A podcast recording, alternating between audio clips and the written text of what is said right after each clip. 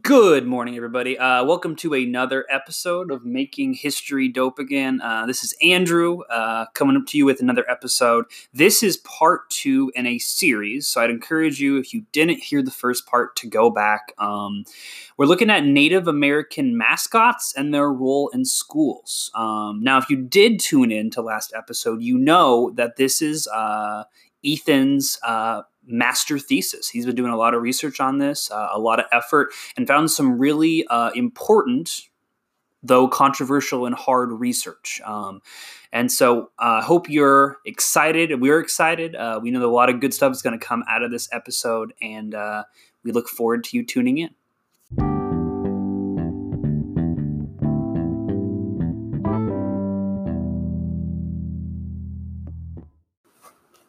It's summertime, guys. Summertime. Summertime. Yeah. So, uh, what do you guys think about school next year? Oh man, um, What do you think it's going to look like? I'm kind of nervous, man. I don't know what it's going to look like. is the you know is the toothpaste too far out of the toothpaste Tube. tube? I guess that's what you call it. Yeah, Can you put toothpaste back in the tube? it's hard. Yeah. You tried? Yeah, I think um, it's going to be different. I know that it's going to be different. I know our district is already talking about options, so we know when you're talking about options, it's not going to be the same. Yeah. Yeah. Yeah, they're, they're preparing for something. Yeah, so um, man, um, it's already been a challenge, but I think the benefit we have right now is we have a couple months of preparation. Yeah, Yeah. we'll be a lot more prepared this go around than Oh, we were yeah. in March. Will sure. things ever go back to normal though? Like when when all of this and the, when the virus is gone? I mean, it- like I said, is it is it too far? Is is it going to be a hybrid? You know, is it going to be? What do you think? I think so. Or Wichita State just went to hybrid. Yeah, for They announced for, for, their fall semester. all night. Oh, just fall. Okay. Mhm, for the fall semester. Yeah, I, I think school's going to look different. Okay. It's, it's not going to be the same. The CDC dropped some major guidelines That were for not schools. realistic for a large high school that we both we all all three of us teach at two very large high schools Yeah. and I think the square footage would be interesting to take the square footage of our building and then try to fit in the 2,000 students with 200 staff and see. Uh, there's physically not space. Yeah. No. it's impossible. We teach it from the bathroom every space. It'd be an interesting question. Is there even six- Outside on, on the lawn, yeah, on the lawn. Yeah, right, right. duck, But, duck, goose style, but then like you need more teachers because you know what I mean. smaller class Smaller classes, and so are we? Are we going to hire like twice as many teachers? No, But then that's another problem because teacher shortages. right, Yeah. right. And then what's the Yeah. incentive to become a teacher? You have to learn this whole new thing. It's a whole new style. Uh, people aren't all on board with it. Uh-huh. Uh, pay whatever, and Uh-huh. so well, i there's already been a call for STEM classes for calling people to teach that don't have teaching degrees Oh, nice. that can get, you know what I mean, that can get a, uh, sub licenses or or or whatever Certification. or certifications, yeah, Okay. to, to teach. So I wonder if education being more online focused, they're going to put a call and say, hey, you don't have a have to have a teaching degree. You just need to know how to work the internet. now does the quality go down then? I mean, Let's just say watered down because that's the word that's in my head. yeah, watered down is definitely, I think, true. Education get watered down. Right, I don't know. That's a fear, and I think we should talk. That should be in our minds, right? right, how to prevent that. as much as possible. Right. Yeah. Anybody that's taken an online class knows how much more, how how how much easier it is to shortcut. There's definitely a level of a layer of disengagement. And You know. you lose the accountability of, of Yeah. classmates of, of being there in front of the teacher. I think there's a lot more in education other than content. I think the relationship. Oh yeah. Absolutely. There's the buzzword relationship, right? Yeah. So, yeah, there you go. The foundation of everything. Well, and so much of it is like of school is. I mean, it's social for them. It's positive interaction with adults because we know a lot of our kids they don't get that from home. Yeah. For a lot of them, their main source of nutrition of you know actual not not just Cheetos, you know, or, or hot Cheetos in, in our case Yeah. even. Yeah. Yeah. uh, uh, Takis, uh, you know, comes from school, and so yeah, I think it's it's a big piece, and so replicating that online, um, you can't do that fully. Maybe you can add little elements. You, you can't do the whole thing, man. We're we're pulling the rug out from society Yeah. by removing the school building. And what it provides for the community. And it brings up a lot of questions worthy of possibly its own episode. Yeah. for sure. I know, I agree. Um, yeah, dude. We, uh, like you said, we, we need to like move on because we could talk about that forever. Let's move on. Let's. Uh, uh, well, hey guys, glad you guys are listening to the episode. yeah, You can made it this far. you made it this far. Us We- rambling. We always have a test. Our openings are our test to see how how long can you hold on before we get to the content. We call it a, a cold open because we know it's just it's out of left field. We've learned, you know, we're we're all good enough friends. We've learned that um, we can talk about anything for a super long period of time, and so we have to find ourselves like we have to like force ourselves to transition, or it would just be this. And I know you guys are here for content, not just What you guys don't know is that before every podcast recording, we're probably already talking for a solid hour. Yeah. Eventually, we just hit the record button, and you're just hearing part of our conversation. right. You you just hearing what falls out uh, of of our mouths, and then we do research and stuff, but also that. Oh man! Well, let's do this. Let's do it, man. Let's jump in. So, Ethan, last uh, last episode, um, and for our listeners, I know you heard it in the intro, but if you didn't hear last episode, I really would recommend you go back because there was a lot of info. Um, but Ethan, last time you told us a lot about not only the origin of Native American mascots, but just of just where mascots in general come from, the history of that. Yeah, super brief over, overview. but I I learned a lot. Like I didn't know it had like a, a magic connotation, and I didn't know how interconnected the use of Native American mascots were with like other big events in like you know I guess Indian American relations. You know, Indian wars. You know, Indian schools. oh yeah. Uh, so I'm excited. What what do you have for us today? Yeah, to, um, yeah. I think um, I just want to echo if if you guys are listening at this episode and haven't listened to the previous episode, please go listen to it. Just because, as history teachers, we'd all agree that understanding the context, uh, context is king, right? Context is key. Yeah. it's super important. But uh, for today, um, so we're going to move forward and we're going to talk about uh, Native American mascots in schools. So we're actually getting to the focus part uh, of of my thesis here. Um, we're, so we'll kind of talk about how specifically how these mascots become embedded in schools and embedded in school cultures. Uh, so we'll talk about things like how um, students participating with the mascot embeds it in the school culture. We'll talk about branding and marketing. We'll talk about boosters and alumni and the roles. All those things kind of Mm. play to really embed these mascots into the schools, and I think that's important because as as conversations come up about um, and have been coming up for decades now about removing, um, banning or changing uh, these these mascots, um, there's a lot of friction and tension, and and some people feel like they're running into a brick wall when it comes to uh, some like alumni or booster cultures, and you have to understand how those things came to be. I, I think understanding is a key component. So Right. it's kind of the goal uh, for today, and, and and then we'll end with a little case study about. We'll, we'll talk about the school that uh, Andrew and I work together at, and, and I know Jonathan knows quite about. Uh, so the big reveal as far as where we work, because there's not going to be any hiding it after this episode. right, it's all out there for the public. and that's okay. We have nothing to hide, and and I think I want to say this now. We don't have an agenda. No. no. The- simply, the point of this thesis is to look at history, and um, I'll be very clear that I'm just looking at a particular angle. We're going to be uh, a lot of my research over the school that I work at was through yearbooks. Um, Hmm. There's so much more that could be done, uh, but yeah, let's uh, let's get into it. Yeah, I'm excited, man. Um, you know, I think, and we talked about this last episode too, but you know, people instinctively are are tribal. People always find themselves in camps. Um, people also kind of tend to like resist change, just in general, uh, whatever it is, you know. And so, I'm excited to see what you have, and you kind of can you know illuminate the the history of, of this whole thing. Um, but you know, I think some of those human tendencies we're going to see those kind of play out, you know, just as they would in any other situation. So Absolutely. I'm excited, man. Let's do it.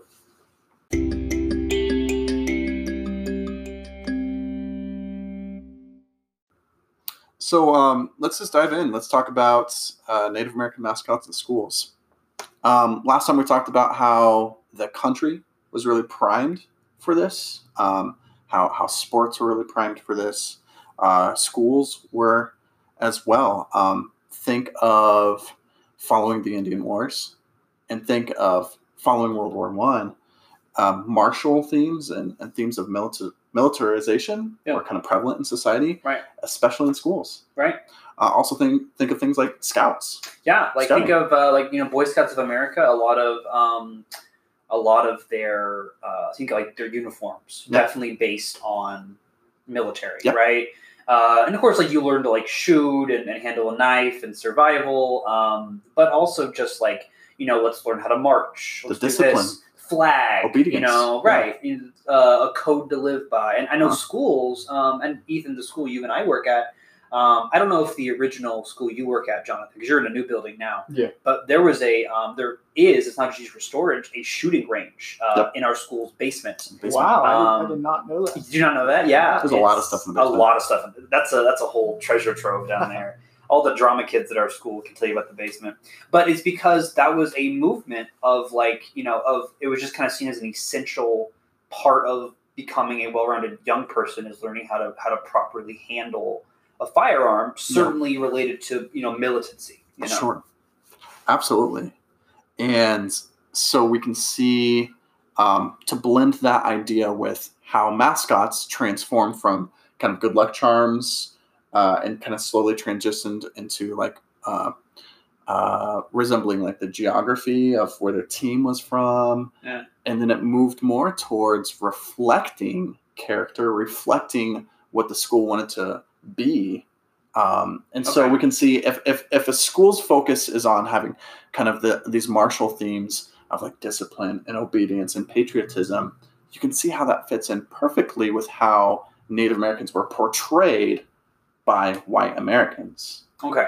Okay. being very and, and let's get into kind of what's the nitty gritty of, of this idea it's called the white man's indian So being being the stereotypical Hollywood yes so what we talked about last time how the the great plains um, indigenous person kind of became the symbol um, and generalization of native americans for most common citizens. So we're talking, you know, the Hollywood riding the horse, Talking the, the- war bonnet, the tomahawk, the we're talking about the indian nickel right? all of that. Yeah and and the idea of and you can go back and, and look in, in media right um, and just how this is portrayed uh, um, and i think we talked about tonto from the lone ranger kind of being uh, the epitome of this just very stoic Right. uh, wise uh, spiritual um, athletic There very Uh-huh. much is an athletic thing with Uh, yeah. yeah, and so uh, uh, and up being a warrior, being very fierce um, and resilient. Um, these are all characteristics that these schools are desiring to portray within their students and, Right. and for their sports teams. And so, um, yeah, so we see that infiltrate first at the university level. Okay. So following pro sports, it, it, it also is happening on the university level, and I, I think we talked about this last episode of the, the all the different universities Right. by the time of uh, World War II, it's very prevalent. Right. Very prevalent. And and some of them still have those labels. Some of them have kind of adjusted a little bit in the modern era, but I'd say in the modern era, uh, the universities have probably adjusted the most. the most, yeah. Yeah. Def- definitely more than like think of the NFL. We certainly have Sure. not that Yeah. adjustment. But no, which is interesting. Yeah, is, and in yeah. professional sports, it's it's kind of stagnated. I think the Cleveland Cleveland Indians have finally decided to stop using their logo. Yeah, Uh, I think Chief, they, I think they what's his name? Chief, Chief Wahoo. Yes, Uh, let yes. me look. Is that the so. name of it? sounds right. I'll Google. Um, they it. finally decided to stop using that on their uniforms, right? But I think that logo still exists. Yeah, you know. Um, but universities have done the most, um, from what I've found, as far as um, adapting and changing. Um, surprisingly, it's secondary schools that still have thousands, thousands of schools that still have uh, Native American monikers as their mascot, Hmm. as their names. Um, and that's and that's today. That's current. Um, so to kind of go back here to um, the transition into schools, and we kind of talked about the white man's Indian, this idea, this image in the American mind, um, is very much fits in almost kind of perfectly as we talk about context, right? With with the goal of a lot of these um, educational institutions. So to answer your question, um, on so you're right. 2018, they announced Chief Wahoo would be removed for the 2019 season. Um, and they're just going to have like a C The Red Sea. Yeah. Yeah, the Red Sea, but they are going to keep the name at this point, which is Okay. interesting, right? Because it's, I guess it's, I mean, for them, it's obviously it's branding, right? Yeah. Um, Yeah. And so it's kind of, I don't know, it's kind of their way to kind of band aid that up, I guess. right? Yeah, well, and how deeply embedded that is to change their team name away would be to change the team. Well, and like, I mean, the Yeah, Cleveland the, the Indians are history like, of the team. I they're an old, they're an old team. I mean, we're talking like Hundreds of years. their franchise Over is like years. it's like 1894 Yeah. like so we're talking an old team and so kind of like we talked about with you know people's traditions like you can't change the name of my school you know it, it's history right is Yeah. people people really tap into that right? Absolutely. Yeah. Um, so, for the purpose of our conversation and the purpose in, in my thesis, that process of these institutions adopting and enacting uh, Native American mascots is something I just call mascot embedment. I just, I, I personally just felt like that word embedment Yeah. fit, just kind of how something is kind of, I get that mental image of it just kind of being pressed in and just becoming a part of the institution. right And I think that's very much what happens with a lot of schools is these mascots become a part of the school.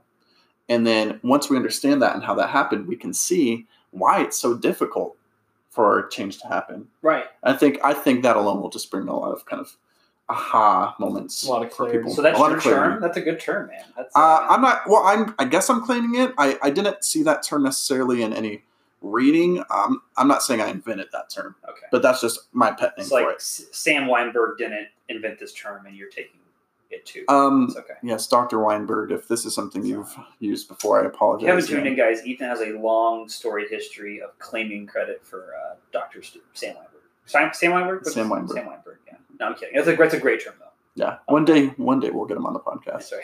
right. Uh, anyway, He'll be very angry. Yeah, he'll be. with his leg. Um, so, um, so let's talk about different ways that the mascots are embedded. Um, the first way I advocate is that it's through borrowing Native American culture. Um, culture is such a powerful tool, such a powerful tool. Um, and when you have an organization that has an agenda or, or, or kind of needs for its students or for its members, um, adopting an existing culture and bringing that into your institution is an incredibly effective and smart thing to do. Um, and so that's that's what we see happening here. But let me talk a little bit more specifically what I mean by borrowing culture um, by giving you an example. Um, Americans have a long history of something that's been nicknamed by many historians playing Indian. Like, think of playing cowboys and Indians, like that concept. Right. And it's hard to imagine any uh, uh, childhood that didn't involve that on some level, whether it's cops and robbers or Indians, cowboys. I guess cowboys and Indians is kind of outdated now, isn't it? More I cops mean, and robbers for me. like, I. I, I know what it is. Like, it's, it's the idea of playing, you know, Yeah. different people, cops and robbers, right? But I mean, you got to think how many how many movies depicted, you know, the sheriff going after this rogue tribe who would, you know, capture. There's there's a lot of there's a lot of cinema behind this. Yes. There's, you know, so Yeah. there's, a, there's a there's a there's a reason for. Think even back to like like the Wild West shows, like Buffalo Bill, like Yep. you know, right? Like yeah, like that's kind of like the original, right? Yep. You know, um, of like the and and the, even like the whole Western genre is kind of you know It's based off of this idea of yeah, uh, cowboys and Indians. it's Cowboys Yeah. Indy. That's what it is. You know, yeah, and I I, I think um, it's so prevalent in in American culture, and it goes back. Think of the Boston Tea Party.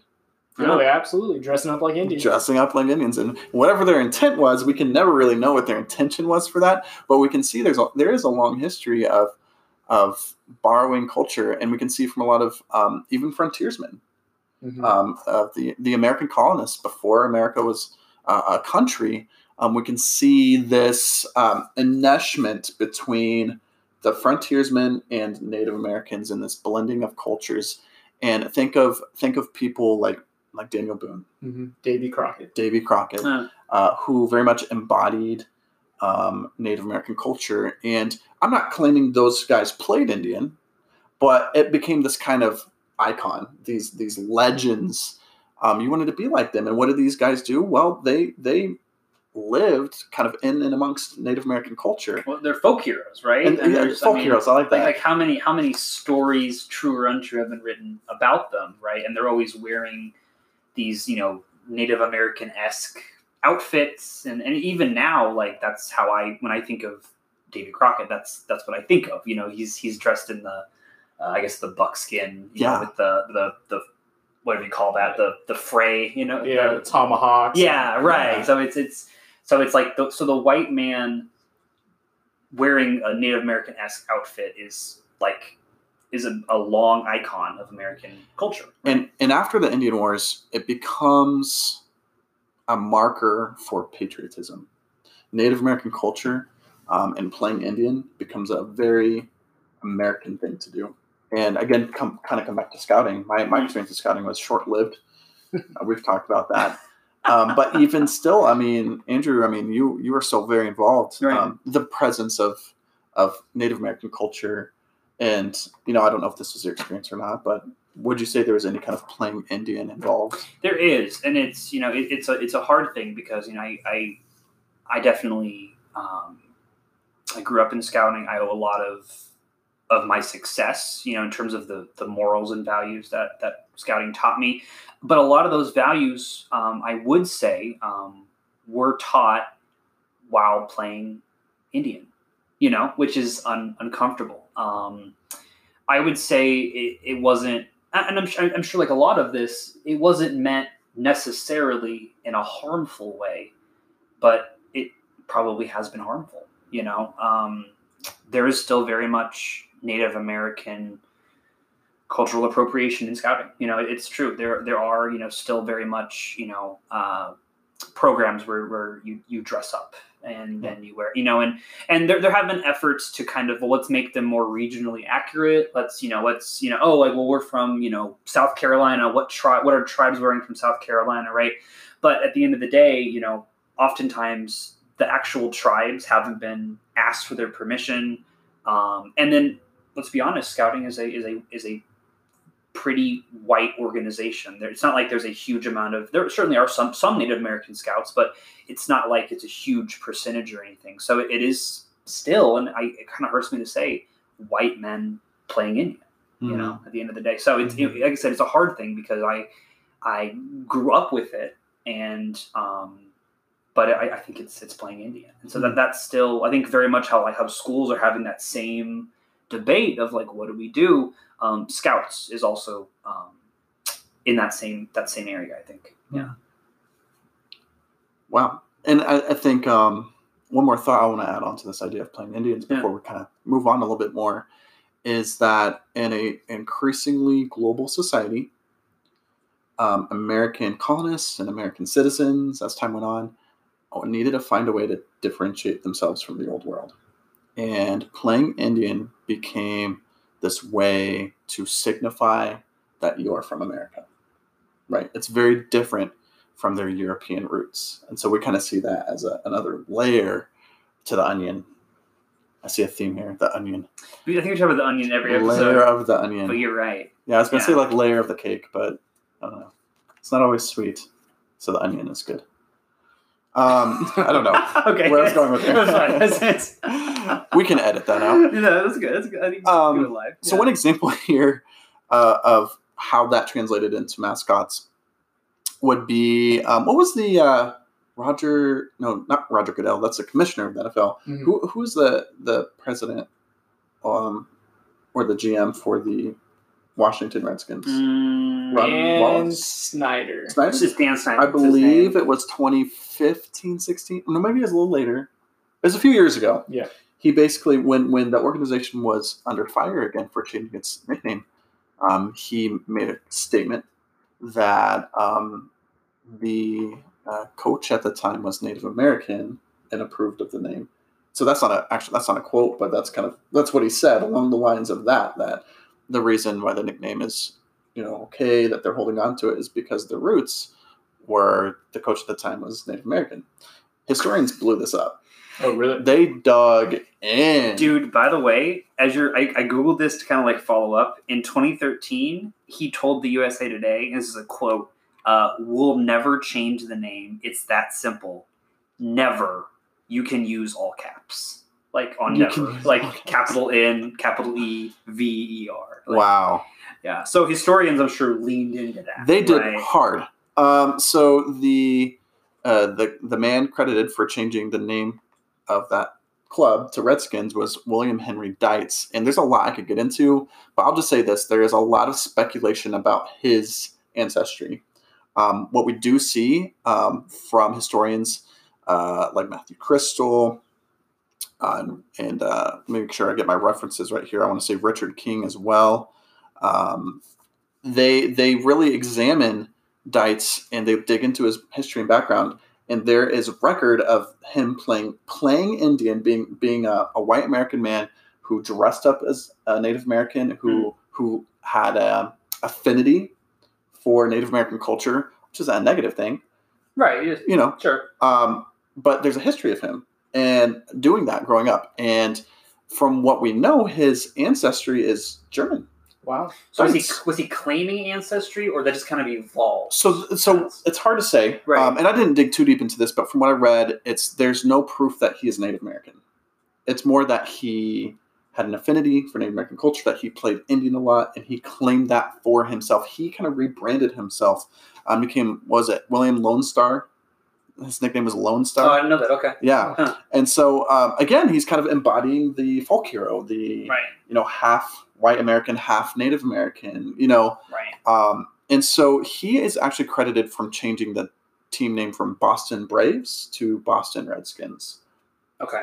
because it was in Boston before DC. So why did they? You know why they went from Braves to Redskins? Yeah, so a yeah. part of that was um, both native. at the time there were two stadiums they could have played at. One was Brave Stadium, and the other was Wrigley Field. Okay. It's baseball. Or is it Wrigley or Fenway? I could be wrong. Oh gosh, Uh, fact check. Fenway, R- Wrigley is Chicago Cubs. Chicago. Fenway is Fenway, Boston.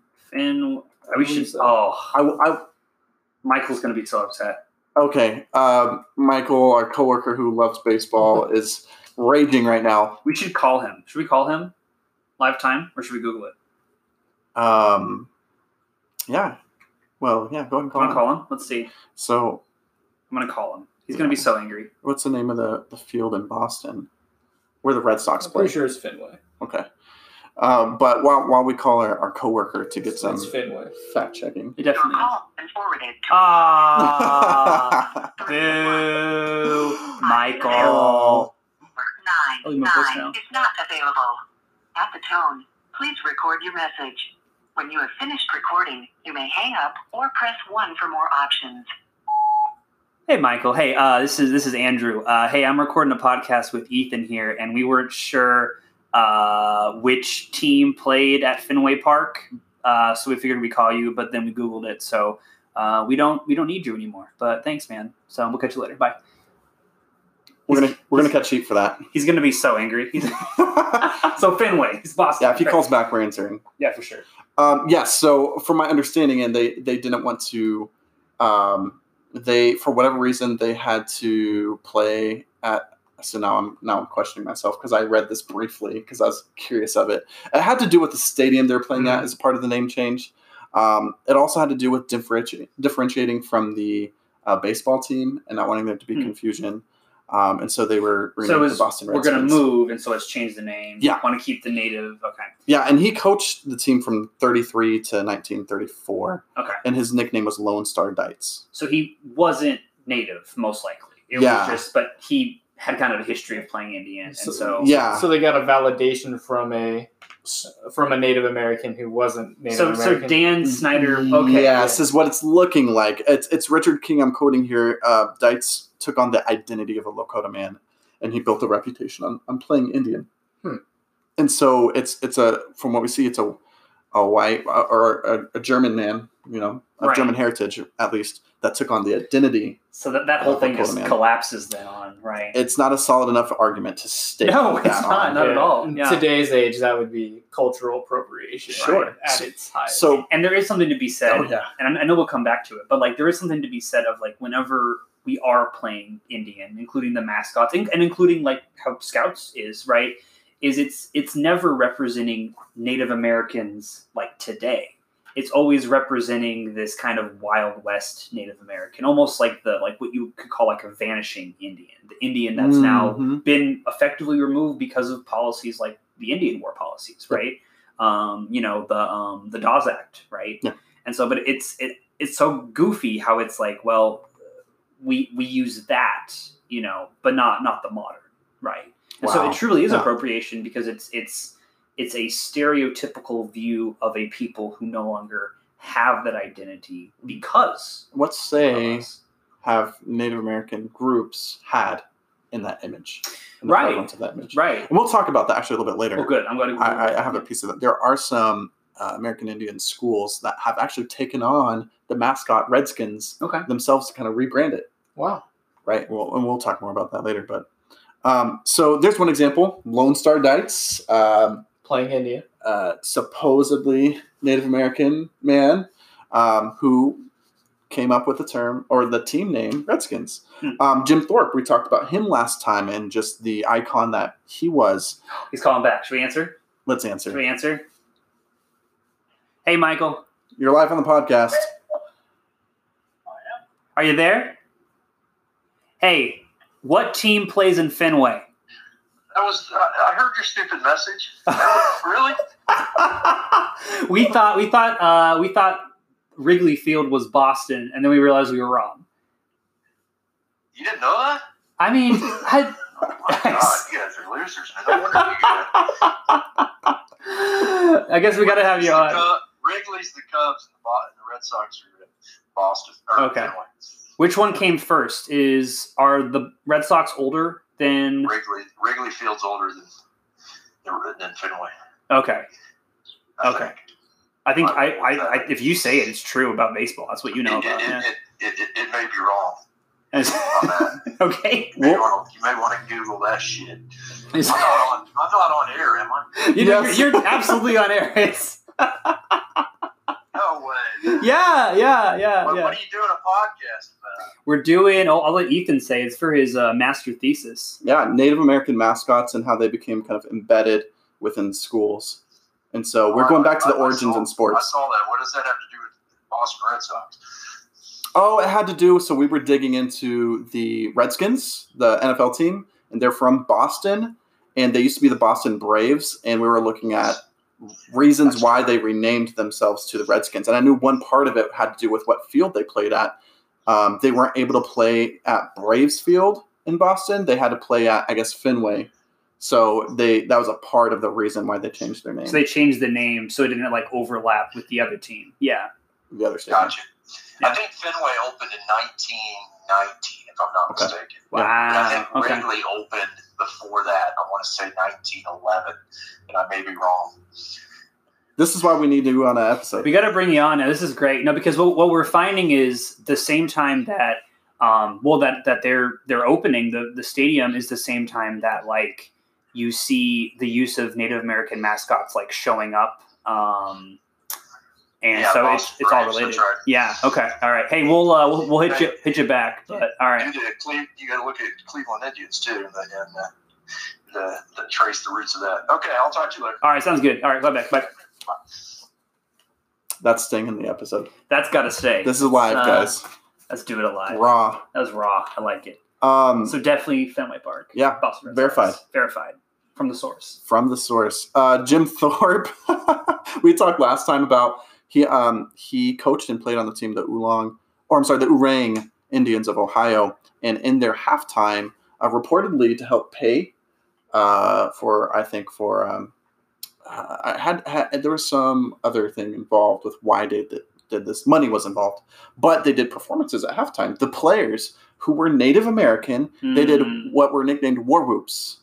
Oh wow! So the The the original halftime show, right? right. they were but they were performing for white a white audience. So they were doing the things that they thought white Americans wanted to see. so the Wild West show, right? Yes, The- it, it was that was the halftime show. okay. Catering Um, to what to what the people wanted to see. To, Yeah, Exactly. to the Hollywood Indian, right? Exactly. Um, and so this became super popular among non-indigenous fans. And so um, that's another example of it in professional sports. And what that, year would that have been? that would have been the 30s as well, Okay. Okay. If Okay. I'm not mistaken. So that's all. I mean, like we talked about, that's Same this time. is all kind of hitting at the same time Yeah. here. You know, really. And look, in our Might school, 20s. our school Ethan is is uh, what 1929 29. first year, and so it's Yeah. all the same, Same time. time. Same time. Oh man, it is it's crazy. So, um, playing Indian into schools, University of Illinois, uh, their their mascot would become known as Chief Illiniwek, fictional character, uh, but named after the Illini tribe from the Illinois country. Um, it was a student in 1926 who's dressed up as a Plains Native American um, with a costume that was self-made, not made by Native Americans, and was dancing a non-traditional dance during a halftime game. And this tradition lasted until the 2000s. Um, it evolved. Um, later on, they would go and get a Native American dress or, or, or outfit actually crafted by Native Americans, Okay.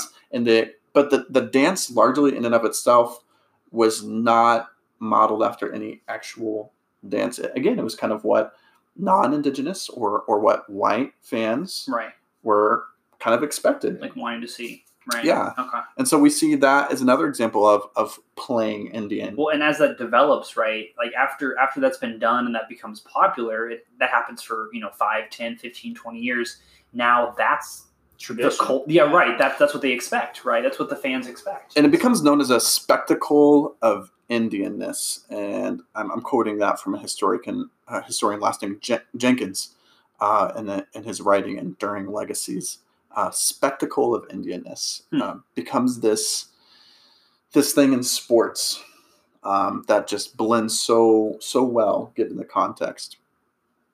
Um, as, as as as indigenous peoples, as you said, kind of are vanishing right. um, in the minds of Americans, the ability to create a spectacle fitting for sport culture becomes easier. Well, it's a fixed identity too. Like it's Yeah. you know, it's, it's it's it's they're stuck in time. It's antiquated, right? Yeah. Yeah, and I want you to think about how playing Indian becomes fan participation.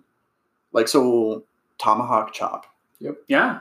for Uh, Kansas City Chiefs, right? right? City Or Chiefs, uh, war Florida paint, State. right? You know, how often have you seen fans wearing like war paint, right? And and just again, this the Hollywood stereotypical. And what is that? But what is that action? The tomahawk chop.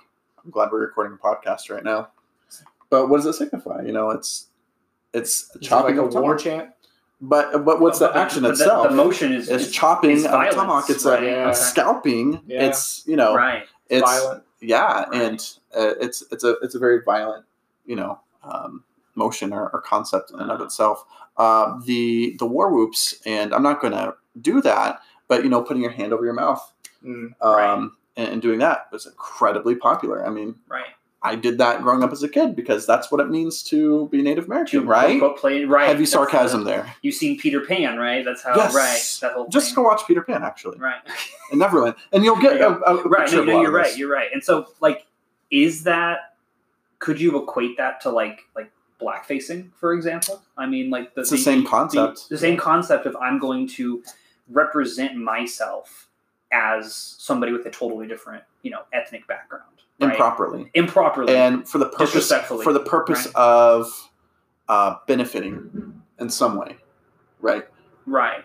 Yeah. Well, it, it's certainly not to benefit the people you're badly representing, right? Correct. I mean, it, it's certainly not for that, right? It's not like every time you wore the face paint, the money went to the tribe on the reservation. You know, it's Uh, from what I've seen, that definitely was not the case, right, and so it's and I could be wrong on that. There Right. may have been that. Yeah. I didn't look into that aspect of it. Um, another aspect of borrowing culture would be uh, materiality, um, taking material Native American um, items and elements, and um, assuming that by having them, that makes you representative of that culture it gives you like so or participation in that culture. so it gives you like a, a false sense of like authenticity. Almost. Yeah, so like what Native American items come to your mind that are super prevalent? Like headdresses? I think headdresses. Um, we talked about like war paint. Mhm. I think of a lot of like Western wear. is kind of like Native American Yeah. esque. Like definitely like the patterns, like some of the Navajo patterns you see Oh yeah. are also like common with like like Mm, I didn't. I didn't even think about like that. rancher shirts or whatever. Yeah. Yeah. And I'll be honest, Bolo ties. my my my uh, my my grandfather, you know, grew up very much like a you know a farmer, an out an outdoor kind of guy, and Yeah. and he dressed in, in Western wear sometimes, including like you know the yeah those kind of like Native American esque um, outfits. Uh, let me talk to you about like dream catchers, That's like Oh, a big come on. one, Yeah. like, Yeah. like like hippies. You know, uh, if you've been to a farmer's market, you know what I'm talking about. Um, We hear the and the controversy at Coachella of people wearing headdresses. Oh yeah, you know, yeah. but peace pipes, spears, I think it'd tomahawks, like beads, like Oh beads. yeah, beads is the Those big colorful thing. beads. teepees. Also, big Yeah. thing scouts. and on. Yeah. Okay. Um, even like, what was I gonna say? Um, Moccasins. moccasins is big. I owned a pair. I actually. I did They were made by I want to say Airwalk because I shopped at Payless. Shout out to Airwalk. All right, Yeah. R.I.P. Payless, man. I actually have. Are they? Are they out of business? I think so. I think so too. I I, I actually have a pair of moccasins and I love them. They're very comfortable. Uh, but Yeah. yeah, but that, that'd be Native That's American esque. Yeah, for sure. You know, and some of these things, I don't think people necessarily. I think they're so common. Mm-hmm. You know, because you own a pair of moccasins doesn't mean you're playing Indian, Right. right? Right. I think it depends on your intention, of course. So, Right. you know, I don't want people to feel like guilty. But if I if I put on my moccasins and then I tried to pretend like that gave me Right. like you know like entrance into like the the Osage Nation. That wouldn't be you know what I mean. That would be false, right? Th- and this is what um, Jennifer Guiliano, uh, she wrote a book called Indian Spectacle. Um, she she would she would say that the use of sacred, I, she called it iconog- iconography. Yeah. that's a hard word for me to it's say. a hard word to say. Iconography, these icons, um, in the form of materials such as these, like we talked about, um, are divorced from their culture, and therefore it corrupts their meaning. Hmm. So that's a pretty kind of strong statement. Because when you divorce it from its culture, and you you, you it loses its meaning. Because if you think of these, a lot of these items, whether it's the beads or whether it's the pipes or Right. a lot of these different materials, headdresses, there's meaning and intention to every detail. Right. And so that, that's And there's of water. there's sacred Yeah. spiritual thing, connections there. So it just becomes like a pair of shoes and, yeah. and a pie. Yeah. I know it's been a big deal with um, like uh, like burial grounds, for example, or Hmm. like human remains who happen to be like Native American or indigenous, right? Of like and a lot of and a lot of a lot of different tribes is you know religion, spirituality, culture. Like disturbing those remains is like incredibly like it's not something you do. It's disrespectful, you know. And I know Hmm. sometimes there have been arguments between these nations and like museums, for example, of like, you know, look at this like burial outfit, you know, and it's in a museum, but like in whatever, you know, tribe that is, you're not supposed to see that outfit Yeah. unless you're the dead person wearing it, right? And so I know that's an issue too, is just like um not Wow. just the, the stuff that's been created based off of Native American like iconography, but also like actual Historical artifacts. historical artifacts uh, being used in the wrong context. Interesting. Wow. You know, I think um, I've res- referenced him already, but Matthew Krystal, historian, uh, he calls this materialism. He calls it object hobbyism. Hmm. Object hobbyism, and it, it, what he describes that as is as artifacts rather than people become the emphasis. Mm. Hmm. So these items become uh, what it means to be Native American, not the actual people. Well, and Right. I, I guess kind of like we talked about last time is the whole use of playing Indian, the mascots, whatever, becomes prevalent when many of the Native Americans had been removed from public eye. yes, They're isolated on these reservations. You know, the threat of them is gone. right, right? And so it's so we we we take items that represent them um, because they're not represented in our culture themselves in in their actual way, yeah. right? Yeah, and it's it's becoming now bringing it back to mascots. It's not just the playing Indian part, but it's you have to have the right stuff, and um, it's the idea that embodiment is fulfilled by simply wielding an object that's semi-representative of the intended culture, um, and that realism derives from the use of these objects instead of the person who's holding the objects. Now, appropriation does happen, you know, from every culture, You know what Sure. I mean? And it's like there is a piece of like you know like you know how Italian is is is pizza. You know like you know how how Italian is, is spaghetti. You know, and you can go on that list forever. You know, uh, does St. Patrick's Day really represent Irish culture? But I guess the difference would be is is the story of of European conquest of Native American culture is a dark, violent, you know, history. And so I think I think the difference would be is that um, is that dark history. You know, Mm, Yeah, because Good question. you go back to the the Indian schools where you're trying to Americanize right? this native group and say, hey, you you can no longer wear your headdress. You can no longer wear your moccasins. You can no longer go by your by your Mm. native name. And then you fast forward what thirty years, and it's oh these moccasins, these We're, headdresses, we're using it. they yeah. belong to It's- us. Wow. Yeah, I've never thought That's of it a that great. way. That's Yeah, a really good it's point. a total one eighty, right? it is a You one. can't, but we can. Yeah.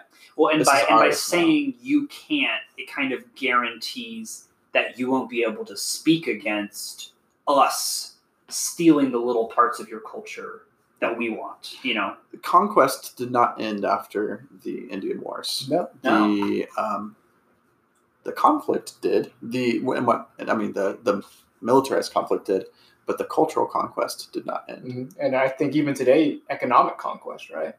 I mean, the Washington Redskins are they're not they're not in it to uh, just just to spread about Native American culture. They're in it Yeah. for money. Yep. Lots and lots of it, right? And Yeah. so certainly, you know, you got to connect those those dots, right? Absolutely. So to kind of wrap up the borrowing culture aspect of this discussion, it's it's the combination between materiality, hobbyism, and playing Indian. Um, the, these aspects really work together to develop an institutional culture around those Native American mascots, and it does that by bringing in the members to become uh, part of that by having the members play Indian, uh, reenact to, to, to wield these objects to come to sporting events or to assemblies dressed up uh, with Hmm. face paint, with um, headdresses, um, by reenacting a tomahawk chop. I know at our school um, that was banned not too long ago. You know, it was very recently, right? Yeah, very recently. Um, but that was a part of uh, participation with it. Yeah. Well, and even I can speak to uh, playing in, in the band. Uh, one of the songs we uh, we would play uh, called "On the Warpath."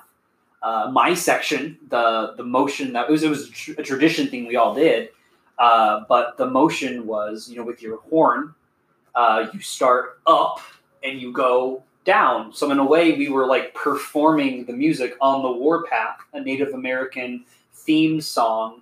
Uh, doing the musical version of a tomahawk chop. You know, no, Wow. I never really connected all the dots, but in hindsight, that's absolutely what it was. You know, um, Well, yeah. Well, let's um, let, we'll come back to that for sure. okay, for sure. Um, but let's talk about um, what it means to brand a mascot. That's another aspect here of how, how these mascots become embedded in school cultures. Branding and marketing uh, becomes a really important aspect of it as well. Um, institutions worked on many levels to brand and market their Native American mascots through the names, through slogans, through logos, through boosters and alumni Right. organizations and some of the most powerful groups in opposition to a lot of the name changes that you hear about in current events are boosters. Hmm. Because they, they, they, they were from those schools. They have pride in those schools, It's, right? it's and a lot of that is built on the name, right. Built on the Right. mascot. It is. What was that term you came up with that we just implement? Would you In, in, Embedded. Oh yeah, embedment? yeah, right. mascot embedment. Yeah. Ma- Yes. Mascot embedment. That's hard to say. That's hard. That's hard for me to say. Um, so I'm, I'm going to quote someone here, Cornel Pewewardy, and what Cornel says is these names and images, um, s- names such as Indians, Braves, Warriors, Chiefs, Redskins, even some schools will be more specific and say Seminoles or Apaches. Hmm. Um, these names and images attached to many of them are self-serving to European Americans, Hmm. and it's anchoring the European Americans to land and verifying a false account of a shared history. So it's, it's it, it, it gives them some false sense of legitimacy. Yes. Okay. And so um, we we've talked about how the word Redskins um, was significant already and kind of the origins of that. Um, we know that word becomes uh, a racial epithet, especially into the uh, 20th century. Right. Um, uh, So it didn't start that way, like, like we talked about last episode, but it certainly it becomes a a negative term. I know there was that document talked about last time where it was, you know, you were paid for X amount of red skins, which implies you killed them, right? right. And so it definitely, but by the time you see it being used in school mascots, the term redskin does have a violent, negative slur. Let's be honest, kind of connotation to it, right? Right, Yeah. right. And and we see these names like Redskins, names are becoming more prevalent, but alongside these these names are, are logos and symbols that start to develop. Um, and these logos uh, logos, I don't know why I said it weird like that. Logos typically present either idealized or, or comical facial features of and and native dress as well. Um, and it's compounding the visual of the, the white man's Indian there. So it's leaning into the um, the racial again racial stereotypes. Right? yeah. When I think of I think of uh, Cleveland Indians, right? Have the feather, right? You know. Um, think of you know think Peter, the, the Peter Washington Pan. Redskins have the feather as well. Yep. Yeah, they do. They do. Um, Our squad's German fe- feather. Yeah. German feather. and even think i mean and back to i know we were talking about it but the whole like like think of the history of like like blackfacing right like think of um like where the term jim crow comes from like it's it was a you could go to a carnival to a circus and watch you know a white man dress up and play uh, a black man you know and he wasn't playing a black man as black men actually were um not only was he dressing up like that but he was dressing up and and showing them in a dumb, a silly, a lesser, um, maybe even a barbaric fashion, right? And so by using visual stereotypes, it kind of reinforces um, Anglo appropriation. Um, Yeah. that's not theirs to do. right? Yeah. not ours to do. When we're we're all white men sitting in this room, right? Right. So it's yeah, Well, and I think of um, think of the commercial branding that's happening at this time. Um, commercial businesses are selling products based on brands derived from native culture, exploiting romanticized representations of indigenous culture for profit. Um, from cars to motorcycles. Yeah. Uh, the the Indian, right? Indian Indian, yeah. Indian, which is like a kind of a classic Yeah. bike. The Um, Chief classic, yeah. the chief. Um, I'm thinking of what was just recently Tobacco um, products. Oh, yes, there's Tobacco very products. many because and there's and a lot same, of same tobacco thing products. with tobacco, like natural tobacco, like un, unlike rolled tobacco, is just Yeah. like in the thing is. I think it's called like native or something. It's it's Yeah. um, I don't I don't smoke so I don't know. Yeah. But uh, yeah, it's it's very much like they want to tie to native stuff. Um, Yeah. Or even um, what was the butter company? They just they just removed the Land O'Lakes. Land O'Lakes. Oh, Remember they had the, the, the Native American on it, and they, they just recently re- cut the, the Native American. So Uh, there's so much happening at this time, uh, so much context. Another layer of it is uh, it's the commercial aspect, Right. the marketing aspect. Um, you know, we've talked about media, we've talked about the schools and militar- militarization, and kind of the uh, the need for or the desire for a mascot fitting there. That image, the white man's Indian, also uh, fit a desire in commerce in advertising. Um, it was everywhere. so it's, And make, it's, everywhere it's in making money, right? It's it pervasive. It's right, making money. Right. Um, the logos were developed on the basis of what attracted patronage for the common American citizen. They weren't based on um, realistic interpretations or depictions of Right. those Americans. It's what would attract Right. buyers. It's and not- who were buyers at this time? It would be middle to upper class white Americans. Right. One thing, and think, you know, post 1950 America's in an economic boom, the baby boom, right? We're a dominant nation. Yeah. And you see advertising exploding. Television is big. Think of jingles. Think of all those Mm, commercials, right? Um, and so, you know, again, like you said, it was a popular um, use, so it would it would attract buyers, right? And oftentimes those, those buyers are going to be white. It's not like they went to the Native American reservations and said, "We want to depict you accurately." So Yeah. when people buy our product, they see you as you are. Right. Um, it was it was no, let's pull from uh, the Wild West show. right? 1930s Hollywood. Right. What we see is authenticities uh, taken from the objects, not from the people. Right. So yeah, so you don't need to go to the people for to make it authentic. Right. The objects made it authentic. Yeah. Yeah. Well, and it's almost implied that you don't need to check with the people anymore, right? Oh yeah, definitely. Yeah. Definitely. Now, now, now we're native is almost kind Yeah, of yeah. because remember those those objects don't belong to them anymore. Well, because right, they, they get stripped in the Yeah. Indian schools, and, and then they're used to promote you know Anglo American sports teams. And so yeah, um, that's a we, good point, Jonathan. we talked about the native, um, the Indian head nickel. Um, that served as an inspiration for years uh, to many different organizations logos. Look at the Washington Redskins. It's very logo. similar. very similar, uh, nearly identical, Mhm. nearly. Um, and so um, that that nickel was in circulation for 20 years. And and guess the year, the time frame, 1913 to 1938. It's all the same time, all at the same time, uh, and it's one of the most common images of American Indians. Um, this profile um, resonated with schools that had corresponding names. And if you look, if you if you take time to go look at logos um, for schools or organizations that had Native American names, you would see a, a profile of a Native American male, a Plains Native American male. right.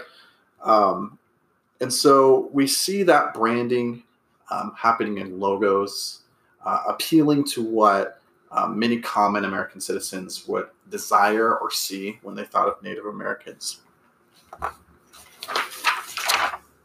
Um, another powerful tool to talk, other than names and logos, um, well, let's talk briefly about uh, boosters and alumni. Um, and just to kind of clarify, when I say booster culture, it, it's a culture that's constructed by a shared set of values, practices, and assumptions that are derived from the institution. And often, what these uh, booster organizations care most about is the um, the legacy of the institution and the Preservation. preservation yeah. the preservation of it. Um, booster culture essentially replicates the institution and the institutional culture, and it promotes the spreading of that uh, culture um, through through the society and through surrounding organizations. And so, if that booster culture has to do with the Native American symbol, you can Yes. assume there may be some now uncomfortable. Um, maybe there's a, a slogan. Maybe there's you know a, a tradition that is kind of culturally insensitive, right? And Yeah, and because they have the tide of the school, oftentimes I, I'm going to imagine they want to preserve that. and, and these booster cultures aren't based on most of the time the academic aspect of these universities. It's the sports team. Right. Sure. It's it's the mascot. team. it's right. the yeah. the logo. Um, and so that's what these boosters are really trying to perpetuate. And Right. that's the culture that they're trying to spread. The name, the logo, the mascot performances, the materials, Yeah. the, the chants, all of those things. Boosters operate as ambassadors to the mascot. Right. Uh, or of the mascot. Right. Um, and it reveals the central association between the mascot and the institutional identity. Right. So it's really no wonder how boosters and alumni become the single largest opponent to name changes. And we can see that. Makes sense. Yeah. Yeah. Yeah. And so, um, yeah, that's kind of the capper I have for um, how, how uh, culture is kind of borrowed um, and how Native American mascots become embedded within schools and, and similar kind of uh, institutions.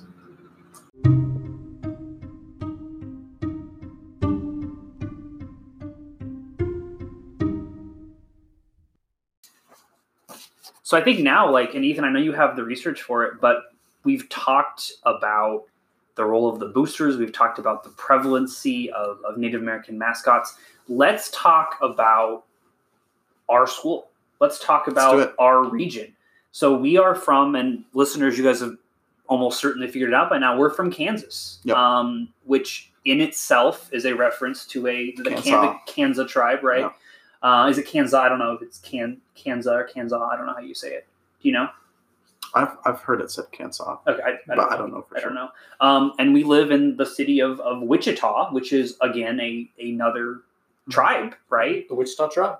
Now they weren't a very there, there's not really Wichita in, in Wichita now, are there? No, I don't believe so. Okay, what do you know what, what happened with that? tribal Was that- So, So Wichita in the in the 1860s was a trading post along the Chisholm Trail. Okay. Um, and as more settlers uh, started to arrive, uh, they decided, hey, let's incorporate let's incorporate a town. Um, but around the time of the Civil War, around the same time, um, as more settlers arrived, the Wichita tribe kind of migrated further south Okay. into what would eventually become Oklahoma, and then Texas. You got Wichita Falls, Texas, Okay. and northern Texas. Um, but then, even when they were incorporating the, the city, much like we talked about with Ethan's research on, on mascots, this idea of wanting to incorporate Native American history into their new town, into their new city, they immediately decided on the name Wichita.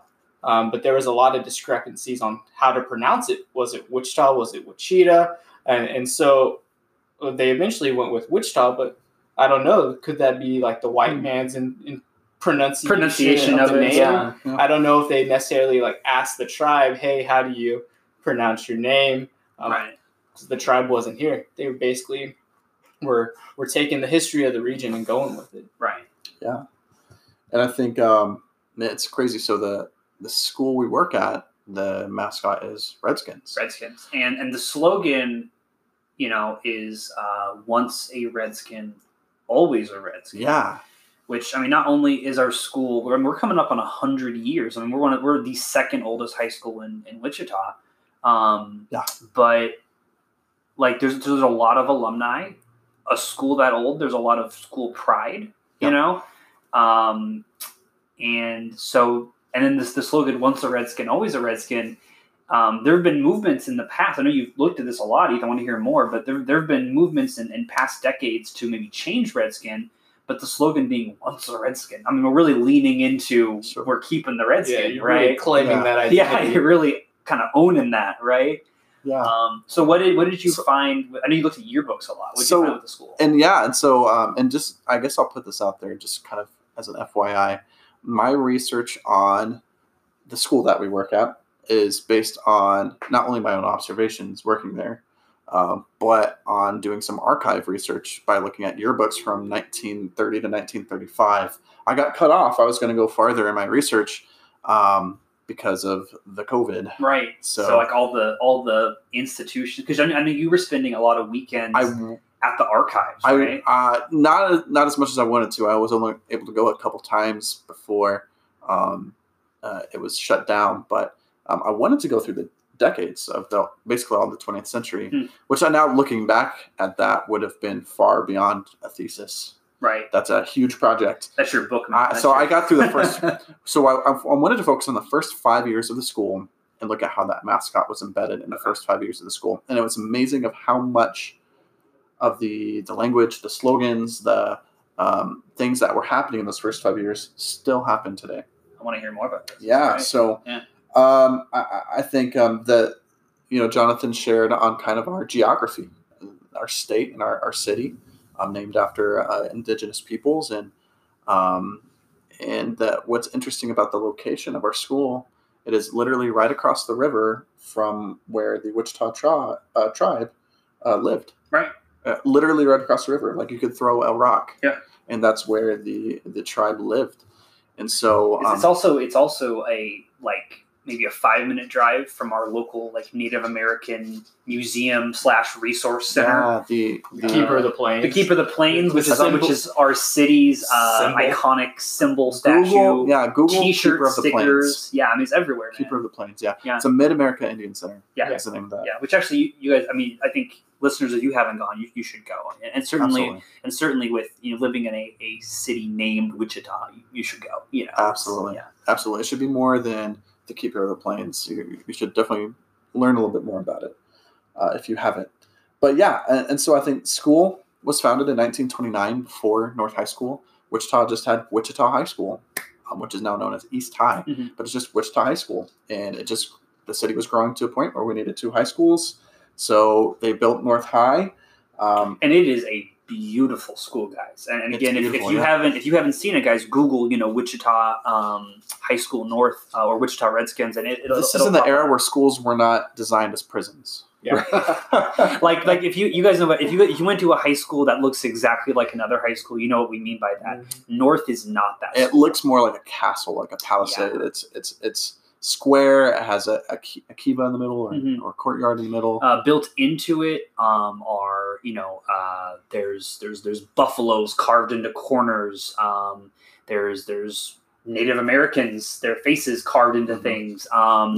The the building itself is on like the is it either the state or the I think it's the state historical register, Yeah. which I know becomes an issue with like It can't be maintenance. modified. It can't be It can modified. only be maintained in a certain way. And so there's there's sometimes with like uh, well like my classroom for example isn't the most structurally sound and attempts to fix it have to be really careful because it's a nice way to put they it. can't yeah it's a nice way because they can't violate you know the the um, architectural integrity of the school so it's a beautiful school but at the same time it very much leaned into this native identity Mhm. the identity that they self-identified as once a redskin always a redskin Yeah, they, Yeah. they went all in. They did not hold back. yeah, they, they there's there's no once a native, once a Yeah. and that's what's unique about mm, um, when you get to secondary schools is a lot of the universities and professional organizations that adopted the Native American mascot pre-existed.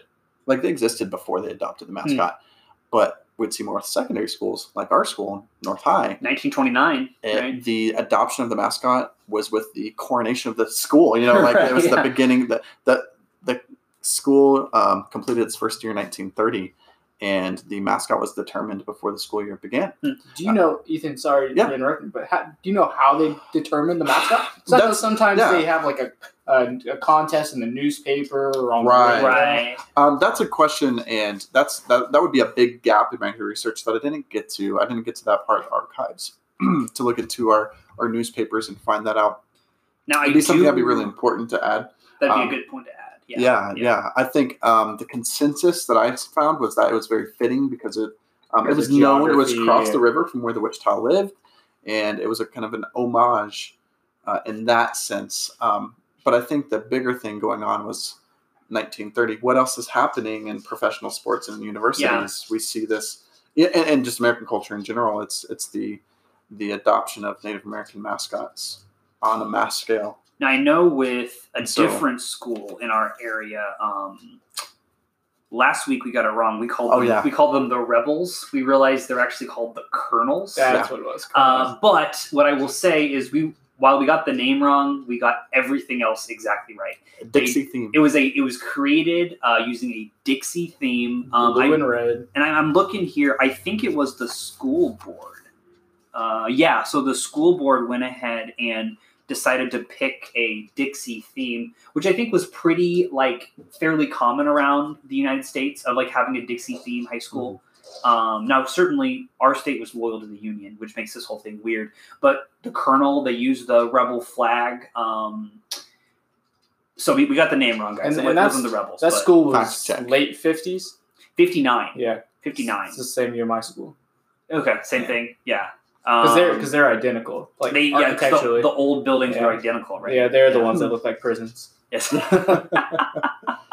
um, yeah, so um, yeah, no, that's it's cool, and you kind of preview the architecture, uh, Andrew, um, because I think that's a key part of it. The mascot was literally carved into the building. Literally embedded. The the culture, Native American culture, is embedded. So that word embed embedment um, is very literal when it comes to the the physical structure of the building. Brick and mortar. Dude, you Yeah. can see my classroom from like all the pictures online. Yeah, It's- you can. You can see your classroom. It's right next to the tower. You can see the water. Uh, if, in. if you Yeah. are not uh, from Wichita and you don't know what North High School looks like, Google Wichita Oh. North High. It is a beautiful building. there are there obviously there's we're talking about the uncomfortable parts of it, but it is a stunning building, guys. Yeah. yeah. Absolutely. Um, and so, even in the yearbooks, in the 1930 yearbook, it says the Redskins are proud of their Indian background and endeavor to reflect it at every opportunity.